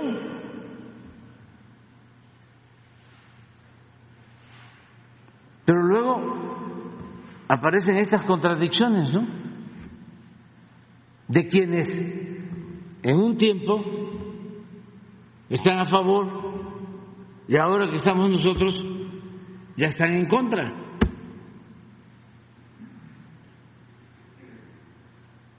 ¿Qué no puede el presidente del PAN o el presidente del PRI? A ver, pon la gráfica, que votaron a favor de la prisión preventiva. ¿Qué no pueden ahora en un acto de honestidad, de congruencia.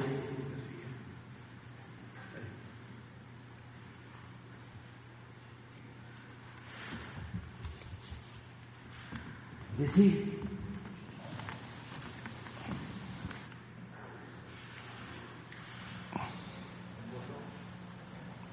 él era senador y votó a favor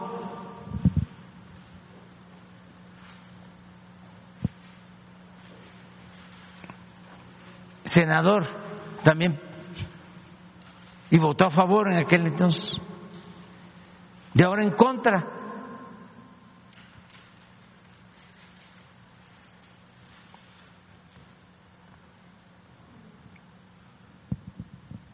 Entonces, si es un asunto pues que amerita un posicionamiento, desde luego son libres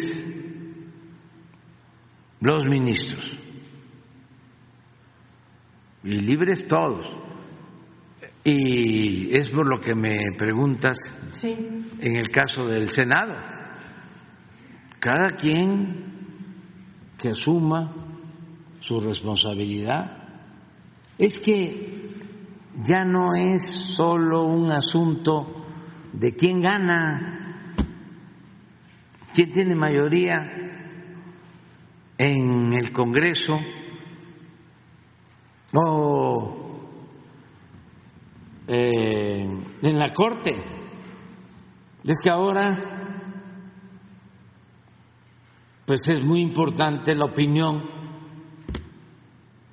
del pueblo, que antes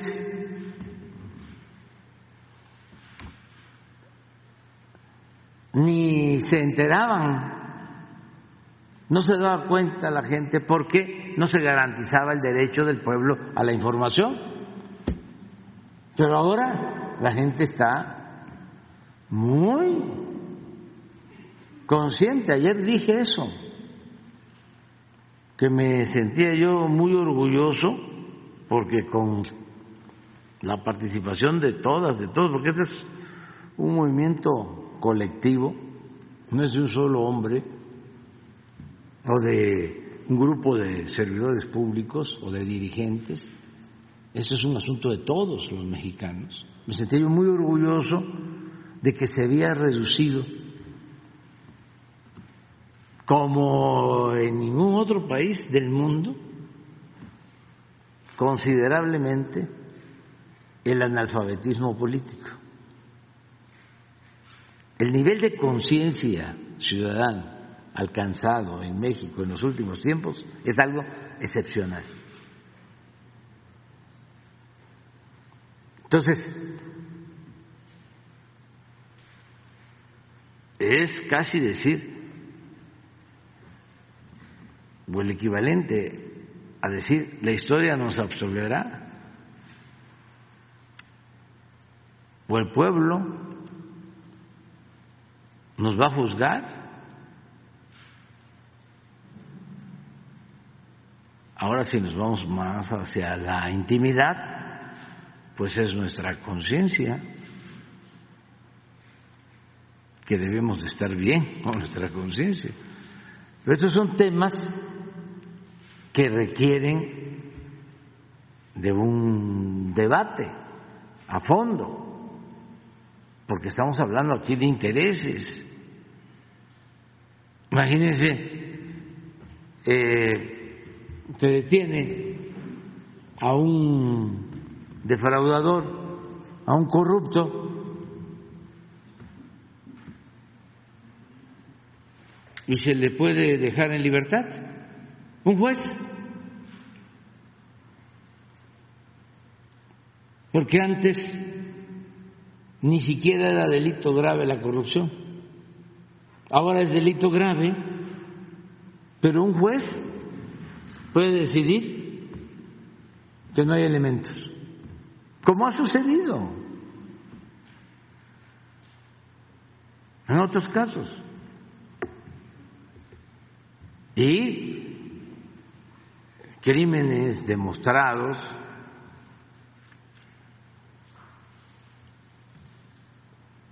pero no castigados, que pueden estar en la cárcel personas inocentes. Estamos haciendo un trabajo y lo vamos a seguir haciendo para que todo el que injustamente está en la cárcel pueda salir, pero no abrir la puerta de par en par porque no solo saldrían inocentes, es más, esos no salen, nos cuesta trabajo sacarlos por los mismos jueces, saldrían los que tienen para comprar la justicia o tienen agarraderas, tienen influencias. Entonces es un asunto importante a tratar. Entonces eh, ofrecimos que íbamos a tocar este tema. No sé si tengas otra. Sí, entiendo su punto de vista sobre el respeto a la división de poderes, pero hay una iniciativa que es muy importante para su gobierno, que es la reforma a la Guardia Nacional, para que el mando pase a manos de la Sedena.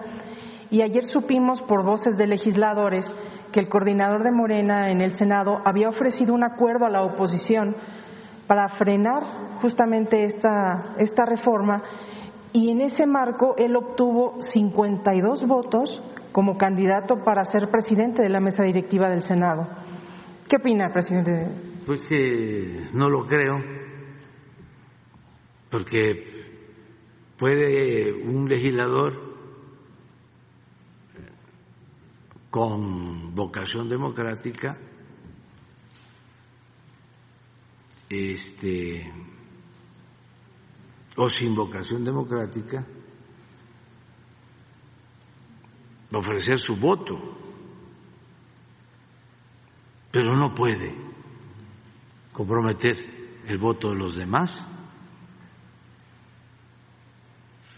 porque ya también no son aquellos tiempos de la borregada. Ya cada quien es dueño de su criterio. O sea, no lo creo. ¿No cree que Monreal haya hecho ese pacto? No creo y además, si lo hizo, no creo que le hagan caso. Los senadores de Morena. Los senadores en general. O sea, yo no hablo de solo los de Morena. Pues si los senadores son representantes de las entidades federativas, tienen criterio, representan a los ciudadanos, no tiene que ver nada con la politiquería, eso era antes. Y esto cambió, pero como dicen los abogados, aceptando sin conceder de que rechazaran la reforma. Nosotros estamos cumpliendo. ¿Y por qué no hizo uso de el mecanismo de la iniciativa preferente, presidente? Porque puede salir así. ¿En Si se, no sé, eh, ya es una cuestión de los legisladores, pero sí es algo importante. Y es algo que yo voy a defender, pero como lo estoy haciendo ahora, ayer también lo planteé, no es autoritarismo, no es militarizar, es cuidar que la Guardia Nacional no se corrompa como sucedió con la Policía Federal. ¿Qué acaso eso de la Policía Federal, la corrupción en esa corporación, sucedió hace un siglo, hace medio siglo? Se acaba de pasar.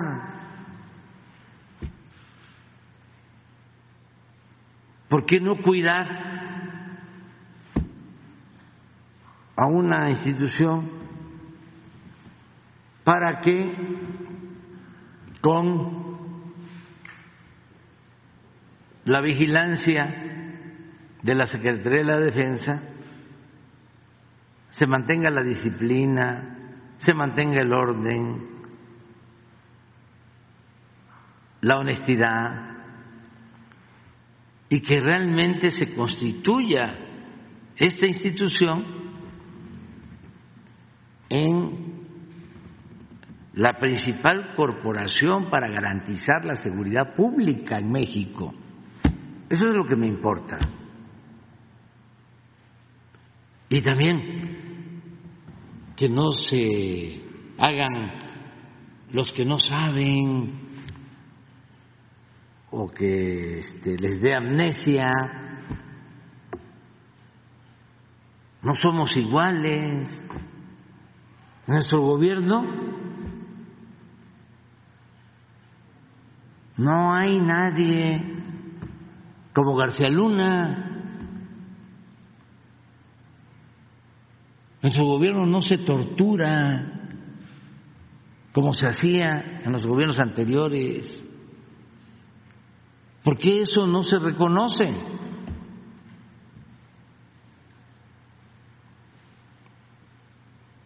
Ya en nuestro gobierno el Estado dejó de ser el principal violador de los derechos humanos, como era antes.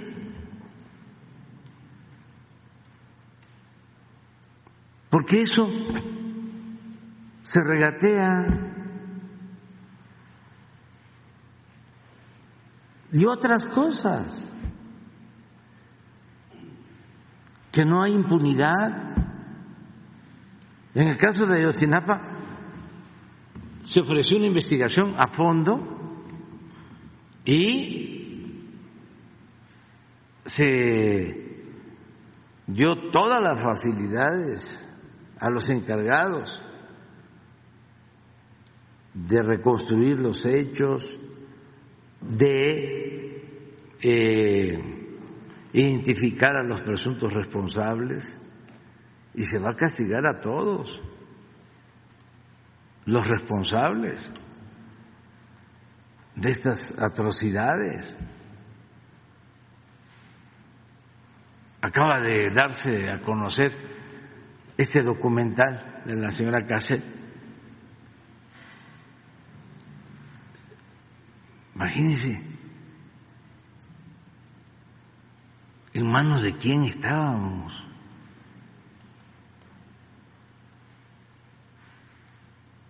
¿En manos de quién estábamos?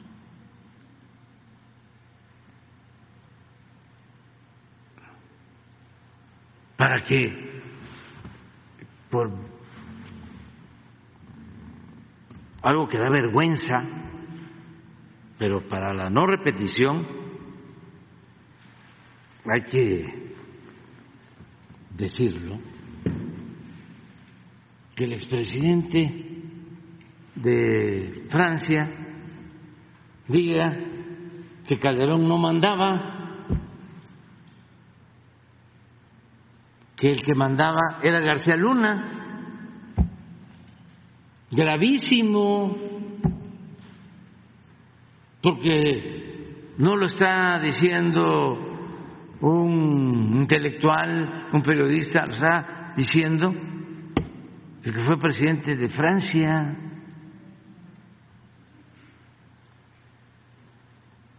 O cuando la señora eh, Clinton dice, porque estaba de jefa de Estado durante el gobierno del presidente Obama y declara de que si ella fuese mexicana,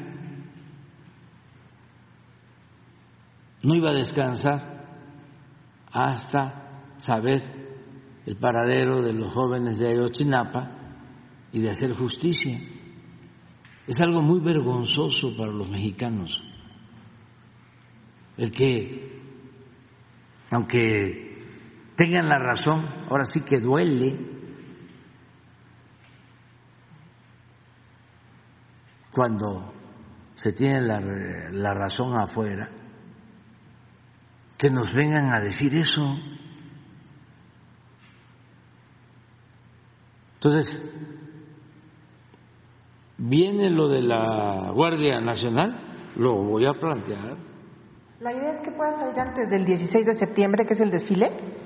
Sí, ojalá y pronto se resuelva eh, y no descarto el apoyo de los legisladores, y no solo de los legisladores de Morena, porque cuando lean las propuestas, además hay legisladores del PAN que eh, va a ser un legislador de Guanajuato votando en contra de la Guardia o de que la Secretaría de la Defensa tutele a la Guardia Nacional. ¿Cómo va a votar en contra? ¿Cuántos cuarteles de la Guardia Nacional hay en Guanajuato?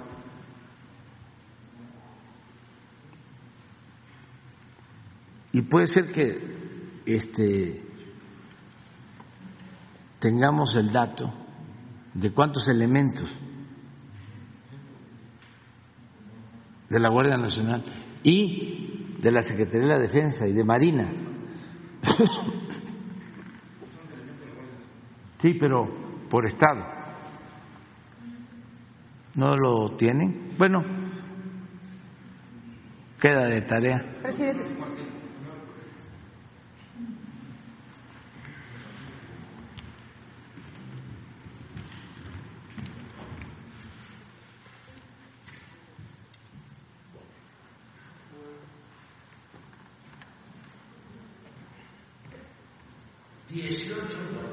Hemos construido en Guanajuato para la Guardia Nacional.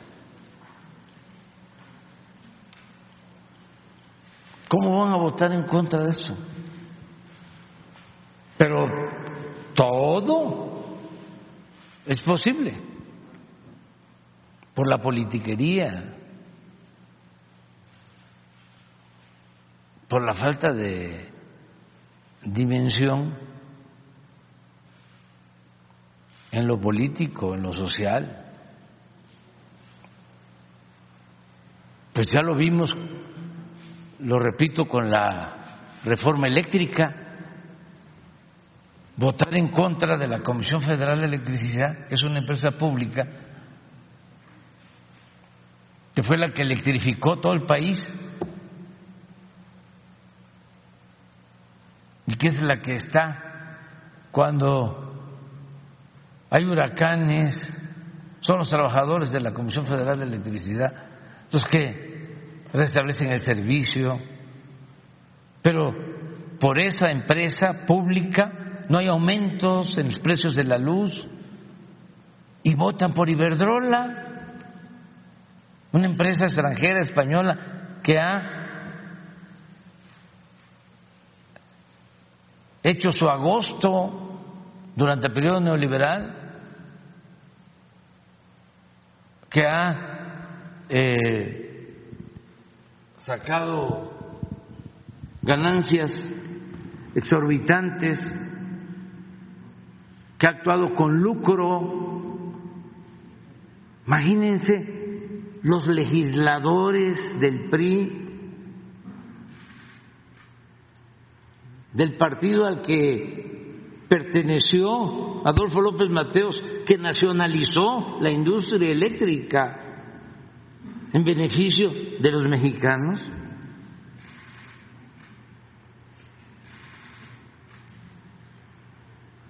Pero bueno, no perdamos la esperanza. A ver.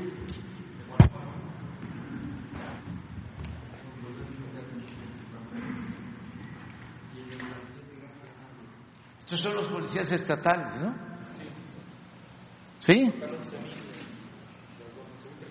Estatales y municipales. 11.336. A ver los elementos de la Guardia. Ah, bueno, aquí.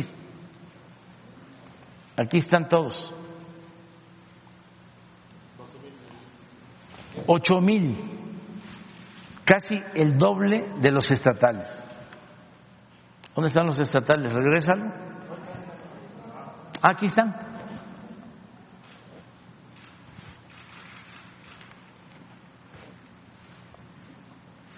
¿Cuál distinción partidista? Te gobierna para todos, te cuida a todos.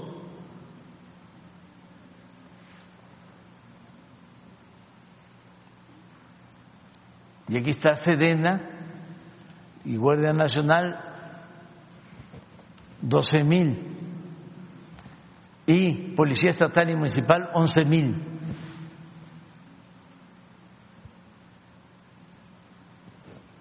Entonces, es nada más por llevar la contra.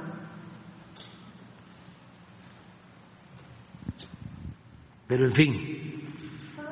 Sobre su informe de ayer, presidente, usted mencionó una carta del presidente Biden.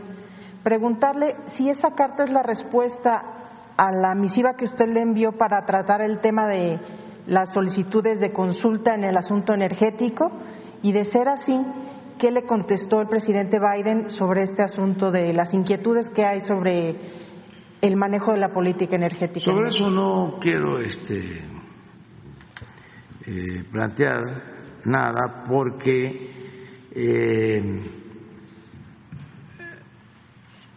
hicimos un acuerdo muy respetuoso. Yo envié una carta, él me respondió eh, en muy buenos términos, le agradezco su trato. Lo que dije ayer es lo que puedo repetir ahora, con un añadido, a ver si con eso este, quedan ustedes conformes, si no del todo, bueno, eh, en una parte. ¿Por qué no pones lo que dije ayer? Y les voy a dar el agregado. El texto. Es muy importante porque él me dice, y esto es bueno que lo sepa la gente, todo el pueblo,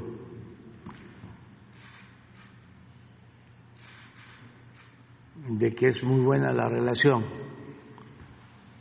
Y sobre todo eh, México tiene un lugar estratégico en, en el mundo, es de los países con más ventajas para invertir. Ayer hablé de que hay dos cosas que nos están ayudando mucho. Primero, la estrategia de proteger la economía popular, de atender abajo. Esa es la clave. Hasta la decisión que tomamos, luego nos copiaron. No vamos a cobrar derechos de autor. Este, pero tomamos la decisión de mantener el subsidio a los energéticos, a pesar de los incrementos en las gasolinas a nivel mundial y del diésel. Y nos ha significado destinar 290 mil millones de pesos de subsidio. Pero si no hubiésemos hecho eso, la inflación no sería de 8.2, sino del 14%. Y se hubiese caído el poder adquisitivo del salario de millones de mexicanos. Entonces, aún con ese subsidio, los ingresos del gobierno son hasta ahora de 2.4% más que el año pasado en términos reales. Es decir, considerando inflación, si, se, si no se considerara la inflación, estamos hablando de un incremento en los ingresos del gobierno de más del 10% con relación al año pasado. Y incluyendo el subsidio a los energéticos. Ya en otros países nos este, secundaron con esta política, pero que desde luego no tiene nada que ver con el pensamiento neoliberal, porque no somos iguales. Para el neoliberalismo, para los tecnócratas, subsidio es equivalente a demonio, porque se dedicaron a satanizar el subsidio, aun cuando se siguieron entregando subsidios en todo el mundo. Yo creo que una de las sociedades más subsidiadas es precisamente Estados Unidos. Pero acá, como todo fue en extremo, los tecnócratas dejaron sin apoyo a todos y desde luego abandonaron por completo a los pobres. Pero ya esto ya cambió. Entonces, lo que digo es, es esto.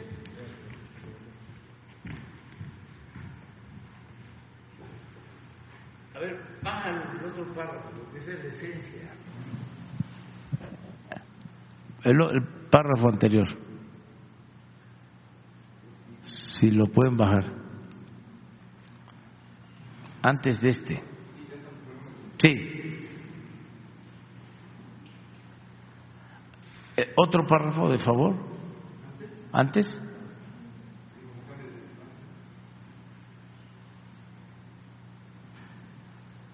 Nada más para la entrada.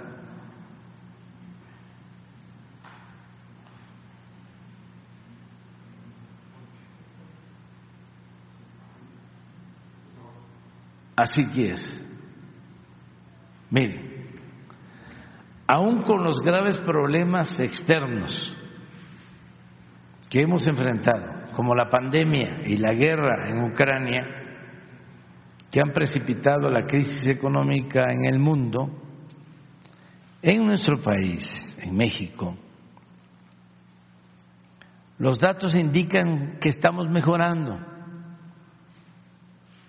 Particularmente nos han ayudado dos buenos factores, dos elementos buenos. La estrategia de apoyo a los de abajo, eso es importantísimo, porque antes, por conveniencia, como mandaban los oligarcas, todo el apoyo era arriba, con la engañifa de que si llovía fuerte arriba, goteaba abajo, como si la riqueza fuese contagiosa.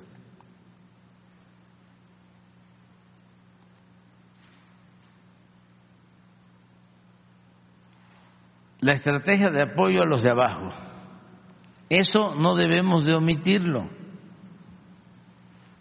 Y el otro elemento bueno, las ventajas del tratado comercial con Estados Unidos y Canadá. Esto nos distingue en el mundo. ¿eh? Hay otras cosas que también distinguen a la política de México con relación a otros países, pero estos dos elementos. Los programas para el bienestar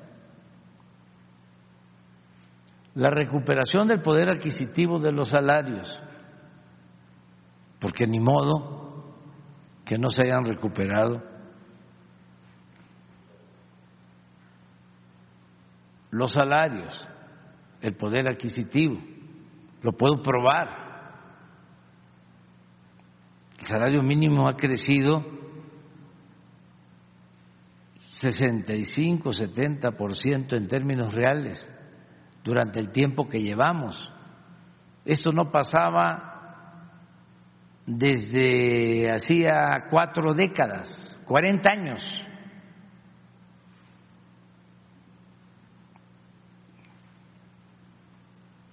El aumento en las remesas enviadas por nuestros queridos paisanos a sus familiares. En esto nuestros adversarios los expertos dicen, es que esto no es un mérito, desde luego es una aportación de nuestros paisanos, pero han estado eh, solidarios con nuestro país porque le tienen confianza al gobierno actual.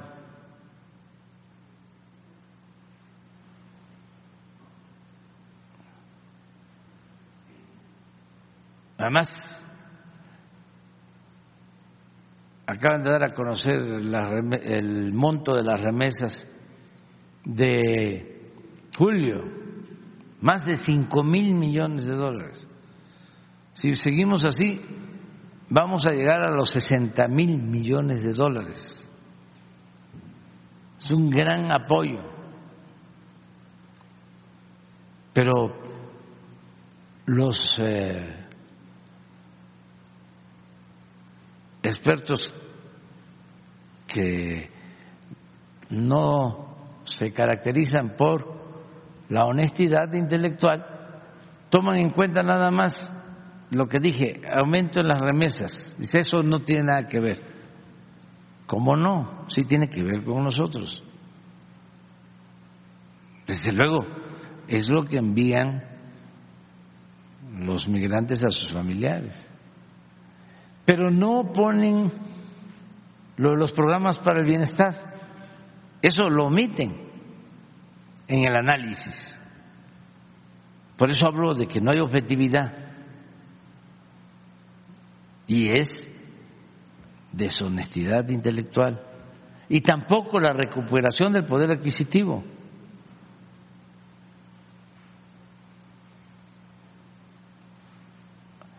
Estos tres elementos han mejorado la situación económica de la población más pobre del país. Y al garantizarse cuando menos lo básico, se ha mantenido la paz y ha permanecido encendida la llama de la esperanza. Pero lo otro, que nos ha ayudado mucho, al mismo tiempo México está considerado en el mundo como uno de los países con más potencial para invertir y hacer negocios. También esto podrían decir los analistas, pues esto es un asunto de las circunstancias, por la guerra en Ucrania, por eh, las diferencias entre Estados Unidos y China y el buscar fortalecer la economía, los mercados en América del Norte. Sí, pero nosotros hemos hecho trabajo político. Nos tocó convencer, por ejemplo, al presidente Trump de que se restableciera el tratado, porque a los expertos se les olvida de que se habló de que no iba a volverse a suscribir el tratado.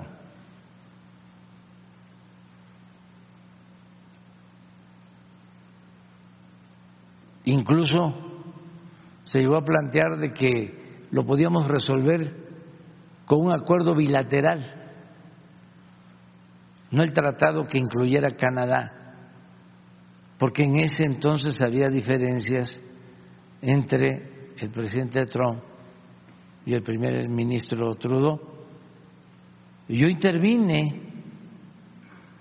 para plantear la unidad del presidente Trump fue muy consecuente y ayudó para que se suscribiera el tratado. ¿Esto qué significa? Que sigue llegando inversión extranjera.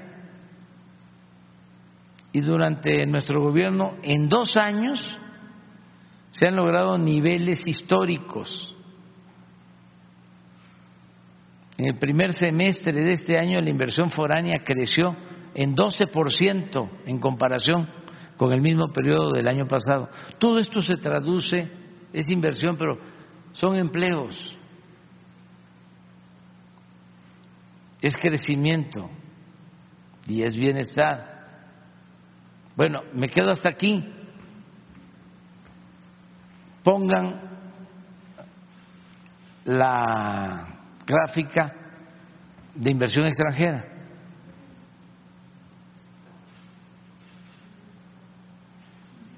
Yo ofrezco, disculpa, ¿no? Porque me tardo, pero es mi momento también, es mi oportunidad. O sea, imagínense ya mañana, eh, terminando hoy, ya empieza, ¿no? la lanzada en contra. Entonces quiero aprovechar mi tiempo, ¿no?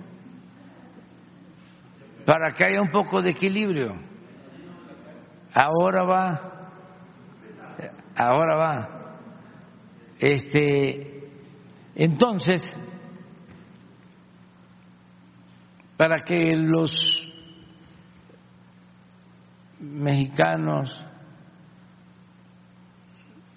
nuestros compatriotas a quienes representamos sepan cómo está lo de la inversión extranjera, que es un factor que nos ayuda. Si no, nos seguimos.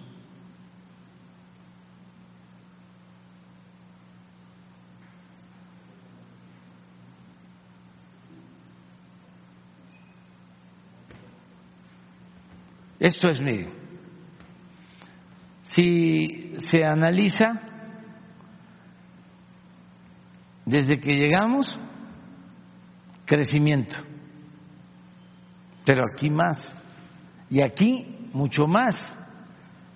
Cuando hablo del 12%, le estoy quitando esto, que tiene que ver con la operación que hizo Televisa con Univisión y con la reestructuración de Aeroméxico.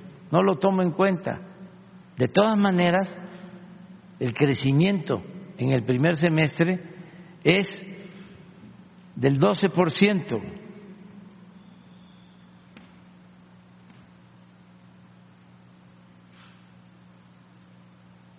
Esto es inversión extranjera. Esto nos ha ayudado mucho y va a seguir creciendo. Pero ahora sí regresamos a la anterior. Me envió una carta el día 29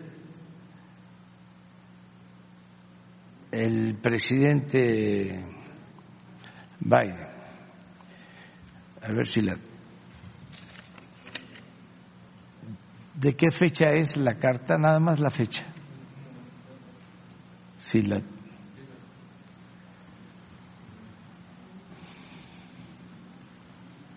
Hace como tres días, o cuatro.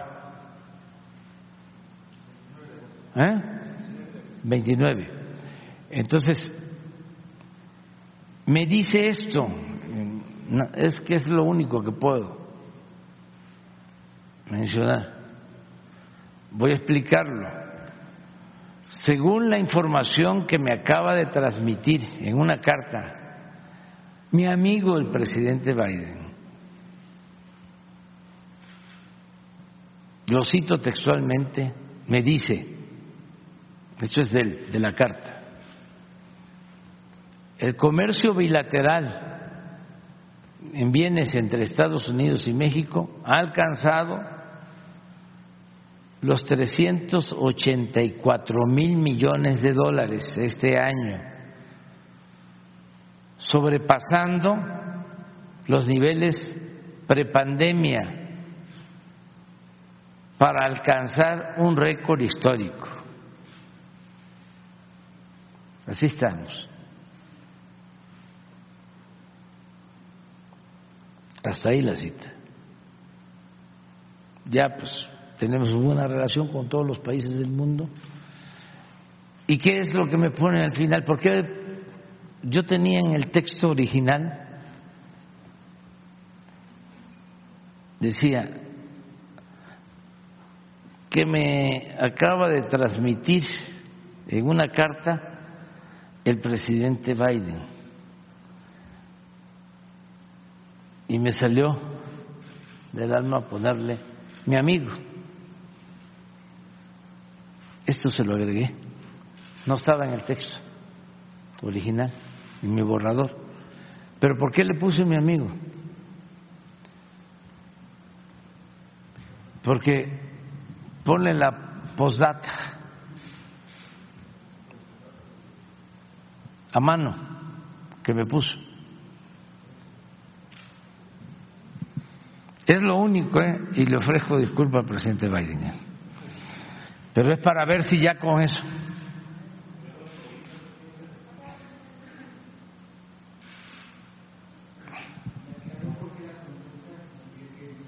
Todo, todo, todo, todo, todo, todo, y en muy buenas, eh, con muy buenas relaciones, en muy buen plan. Muy bien, muy bien. Sí, estoy satisfecho. Sí, pero estoy satisfecho porque este se respeta nuestra soberanía.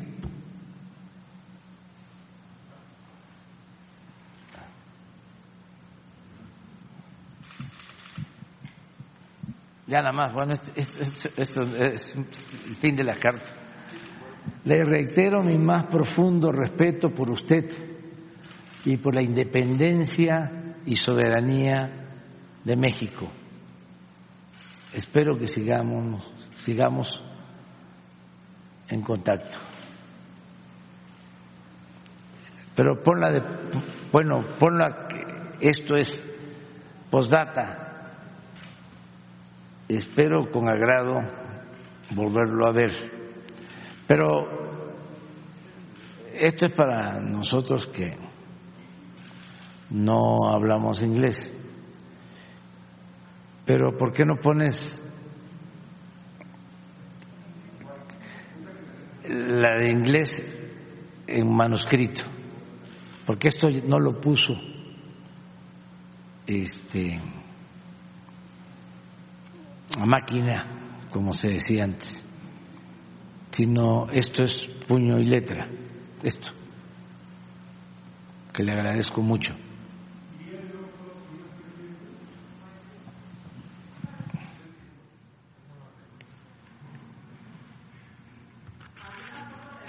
Laura.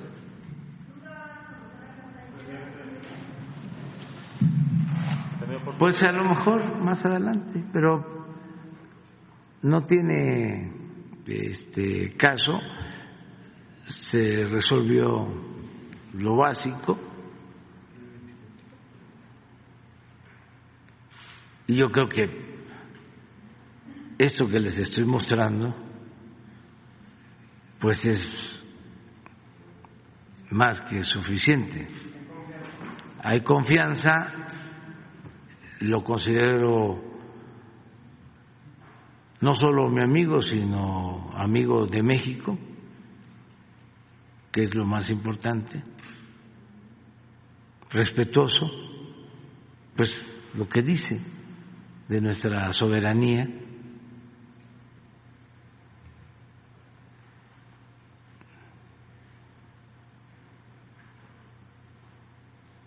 Si lo están buscando.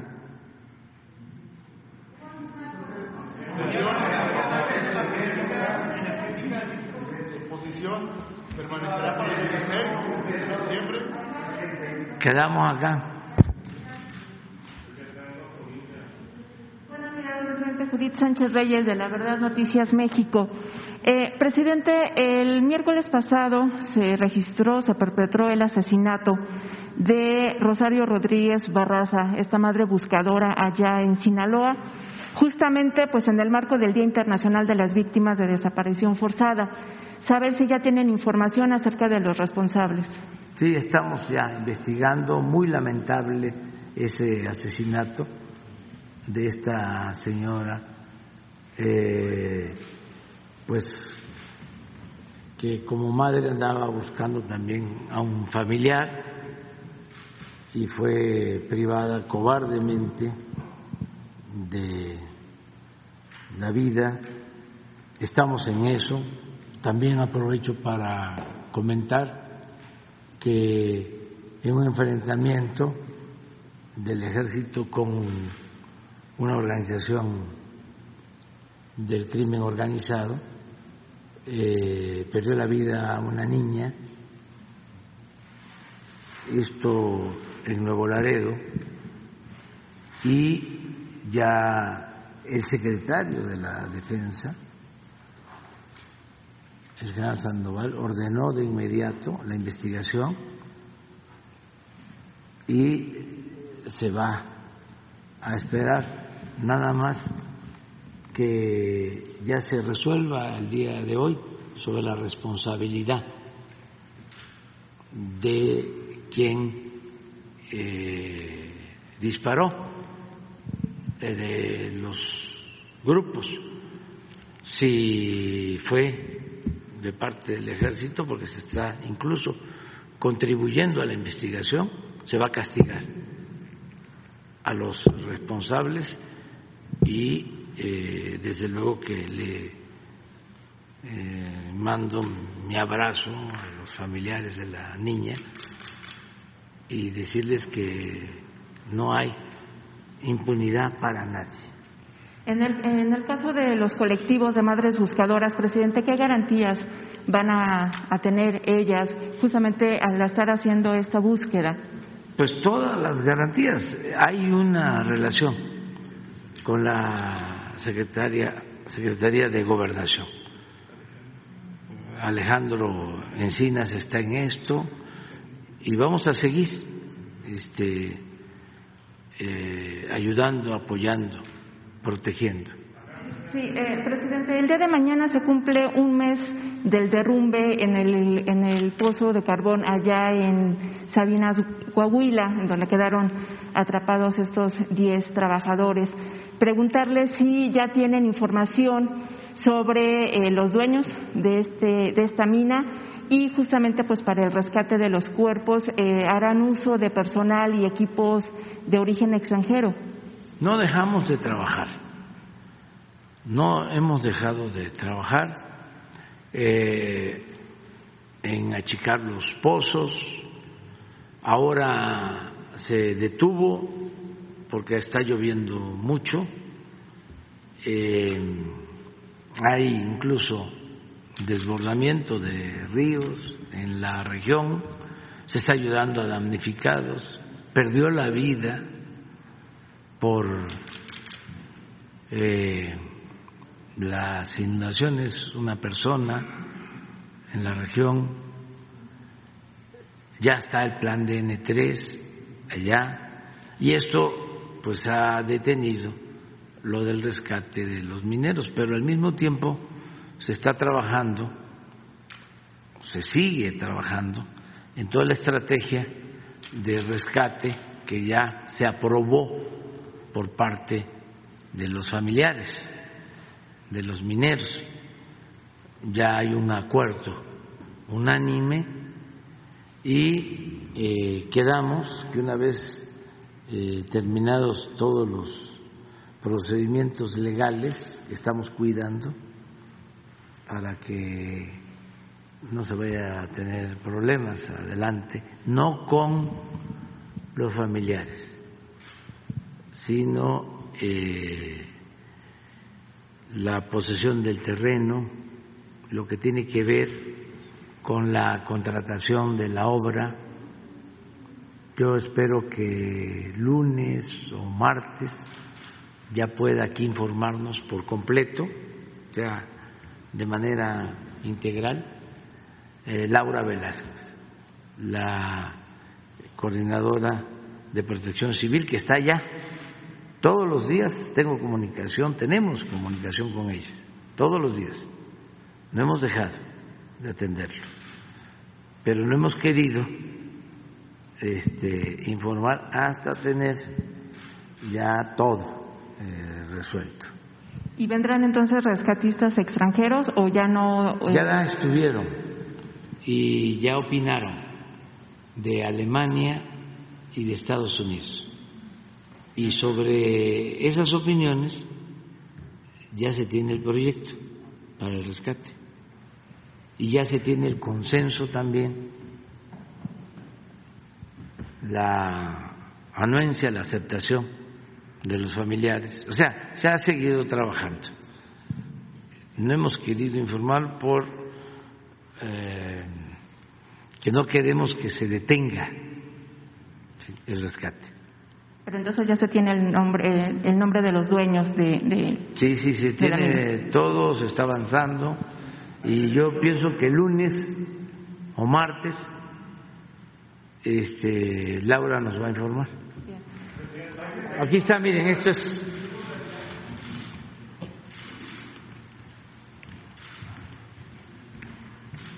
¿Quién habla inglés? ¿Cómo dice? ¿Tú hablas inglés?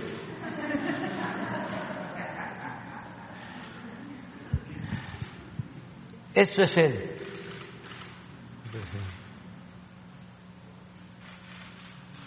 Espero con agrado volverlo a ver pronto.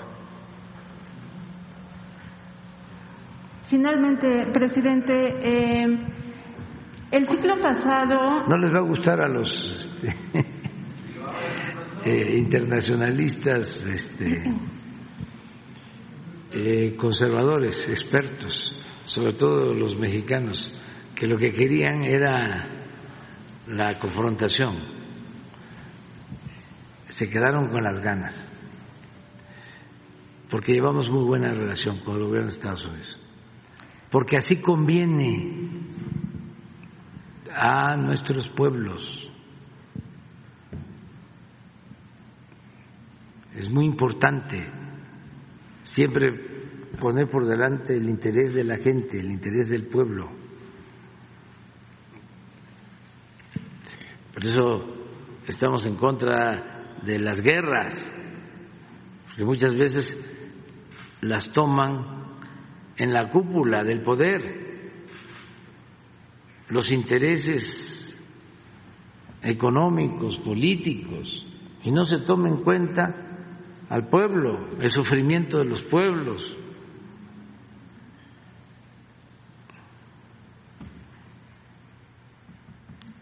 el daño que ocasionan.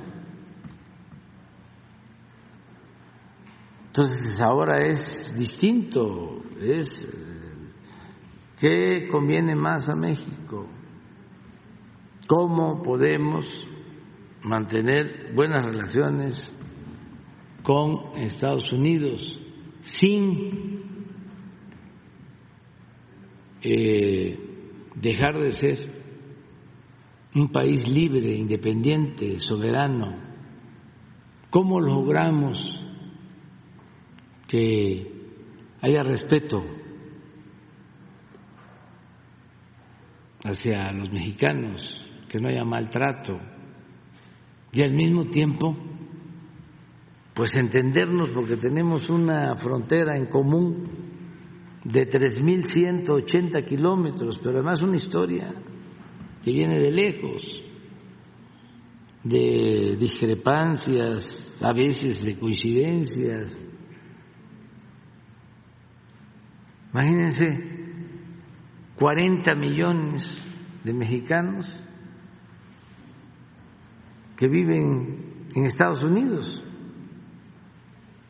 con familiares en México. Pues tenemos que buscar acuerdos. Y más si tenemos la posibilidad de crecer con inversión extranjera, con inversión de Estados Unidos, que se beneficien los trabajadores mexicanos. un asunto importante, pero a ver, seguimos. Sí.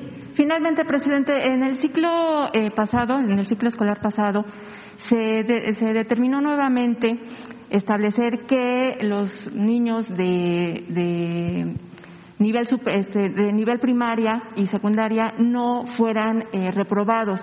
Preguntar si esta, esta, este mecanismo va a seguir sobre todo porque eh, ha causado eh, inquietud en el ámbito, por ejemplo, de los propios maestros, que incluso a nivel medio superior y superior, pues han encontrado deficiencias incluso en, para hacer una escritura correcta. Y también los padres de familias han manifestado en el sentido de que piensan que con esta medida pudiera eh, ahondarse un poco más el déficit que se viene arrastrando y que se ahondó pues ahora con el asunto de la pandemia por COVID-19. Saber si esta dinámica seguirá y conocer su opinión como padre de familia con respecto a esta medida. Pues este eh, Leti va a tener una respuesta. Yo pienso que podría hacerlo en unos días más o podrías explicarlo ahora o prepararte para dar una respuesta. A ver, ¿sí?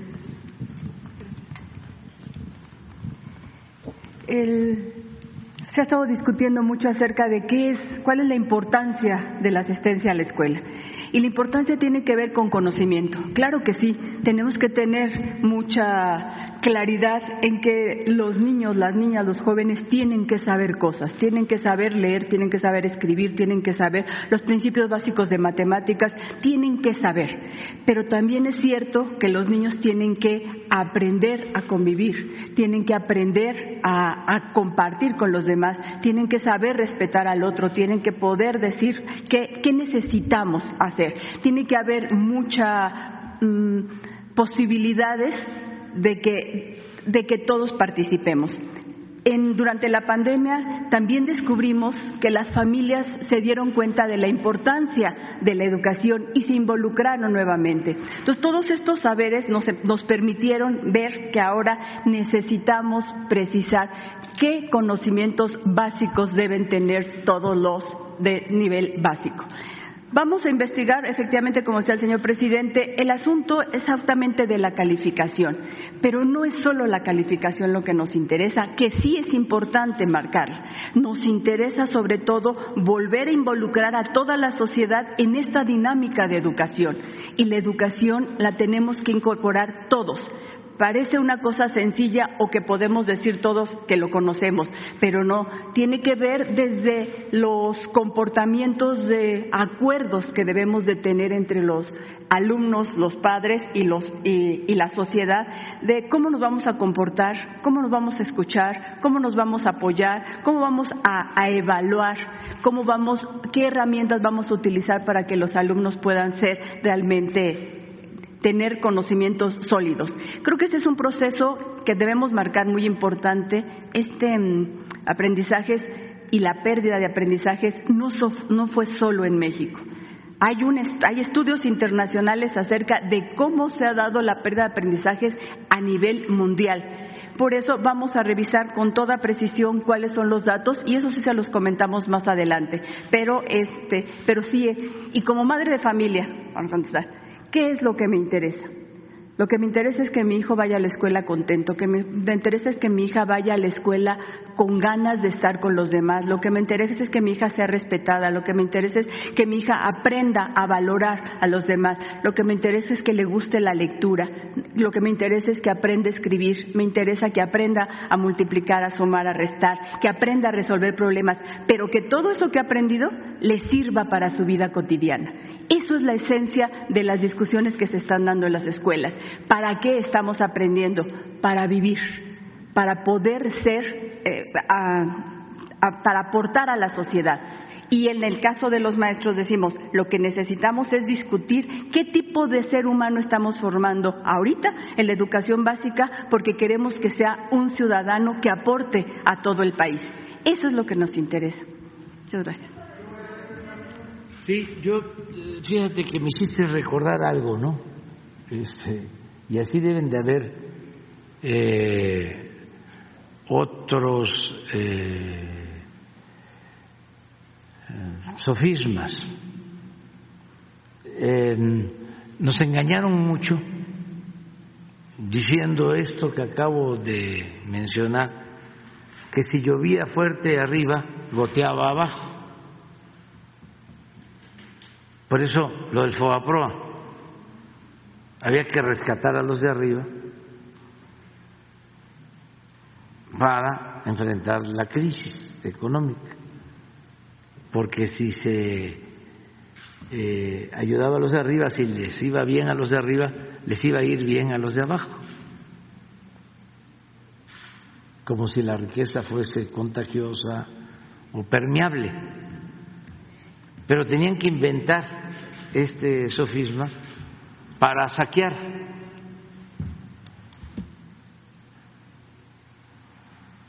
Luego eh, crearon mm, otros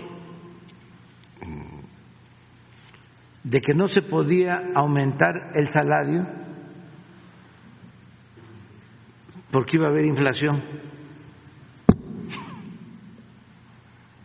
Y nos chorearon con eso?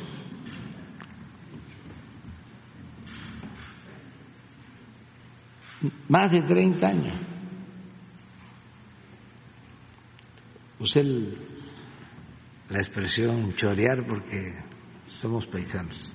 Bueno, tú tienes que ver con Veracruz, yo también. Este, pero bueno, se usa ya y se usa en el sureste, chorear. Es cuando le juegan el dedo en la boca a alguien, ¿no? Eh, nos toman el pelo. Y lo tercero, pero deben haber muchas otras cosas, ojalá, y haya este, investigadores, pero así, eh, con eh, juicio práctico. Nos engañaron también de que lo mejor era la excelencia educativa para privatizar la educación. O sea, que lo mejor era la calidad de la educación. Y hubo toda una campaña acerca de eso. Pues claro, ¿cómo no vamos a querer la excelencia educativa, la calidad de la enseñanza? Pero resulta que eso lo utilizaron para excluir a los que supuestamente no pasaban los exámenes de admisión. como iban a limitar la cobertura, el derecho a la educación de todos, tenían que tener un mecanismo para marginar y utilizaron el de la excelencia que estudien nada más los genios. Entonces, como lo mencionó Leti, la escuela se redujo a eso, cuando a la escuela es mucho más que eso. La escuela es el segundo hogar.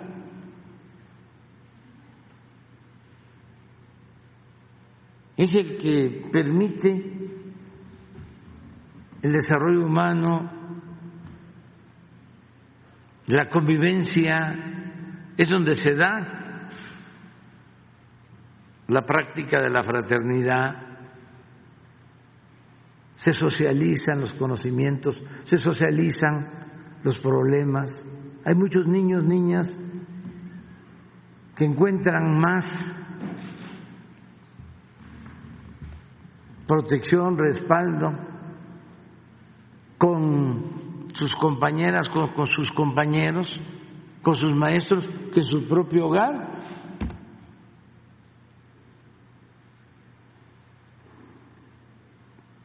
Si no se va a la escuela, independientemente del nivel académico, pues entonces donde se forma el niño, el adolescente, en la calle. ¿Quién es el maestro? El jefe de la pandilla en la calle. Es mil veces mejor tener a los niños, a los jóvenes estudiando, que tenerlos en la calle. Pero es de juicio práctico, es de sentido común. Pero todo esto lo fueron eh, introduciendo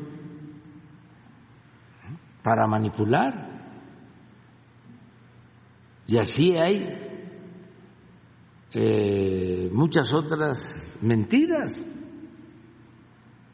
Claro que queremos la calidad de la enseñanza, pero también que no se rechace a los que quieren estudiar, es calidad y cobertura, calidad y derecho a la educación. Es que depende del concepto de conocimiento. Por ejemplo, Pablo Freire decía, la educación como práctica la libertad.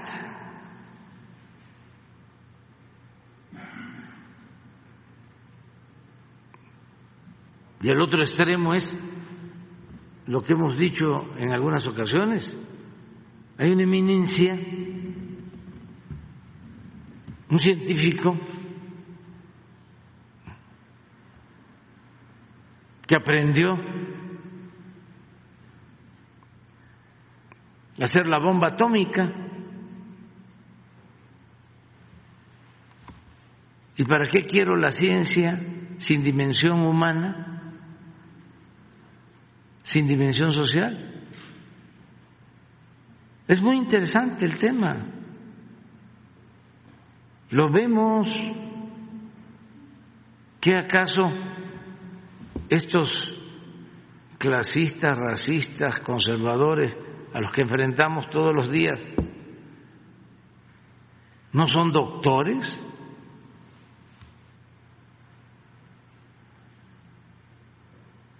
¿Dónde han estudiado? En las universidades más famosas del extranjero.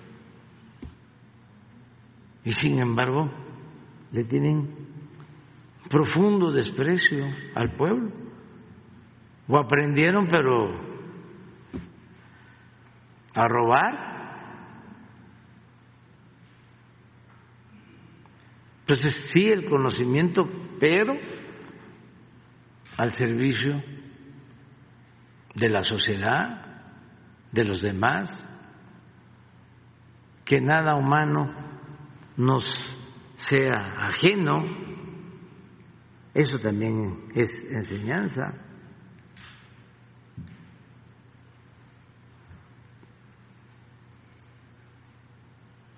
Imagínense uno de los escritores más famosos de México, de Sheridan. Ya no les pongo el mensaje porque ya es mucho. Este, pero está, estamos hablando de la élite intelectual.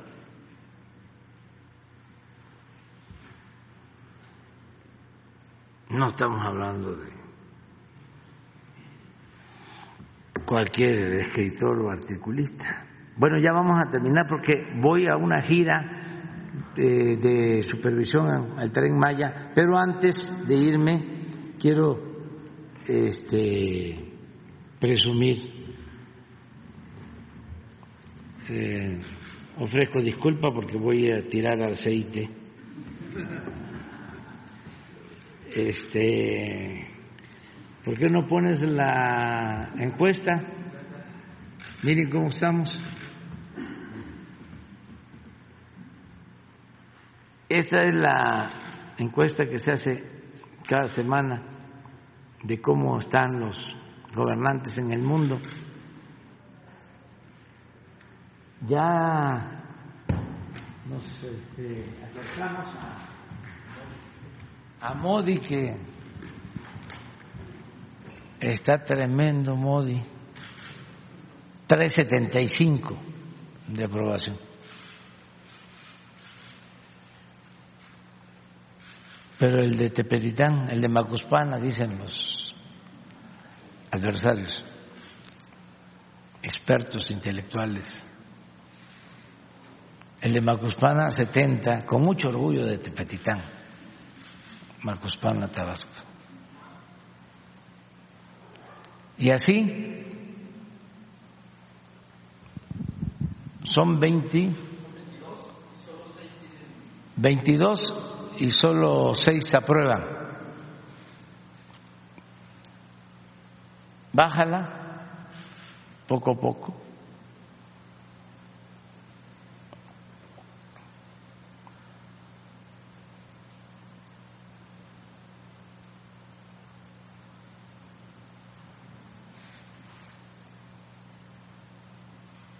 Muchas gracias al pueblo de México, a la gente yo nunca voy a fallarles, jamás. Y si pongo esto, es para seguir insistiendo de que ya cambió la mentalidad del pueblo, que la revolución de las conciencias está dando frutos y que por más campañas sucias, negras, ya la gente no se deja chorear, no se deja manipular. Es otro pueblo, es eh, eh, algo excepcional. El nivel de conciencia de nuestra gente. Y amor con amor se paga. Bueno, nos vemos.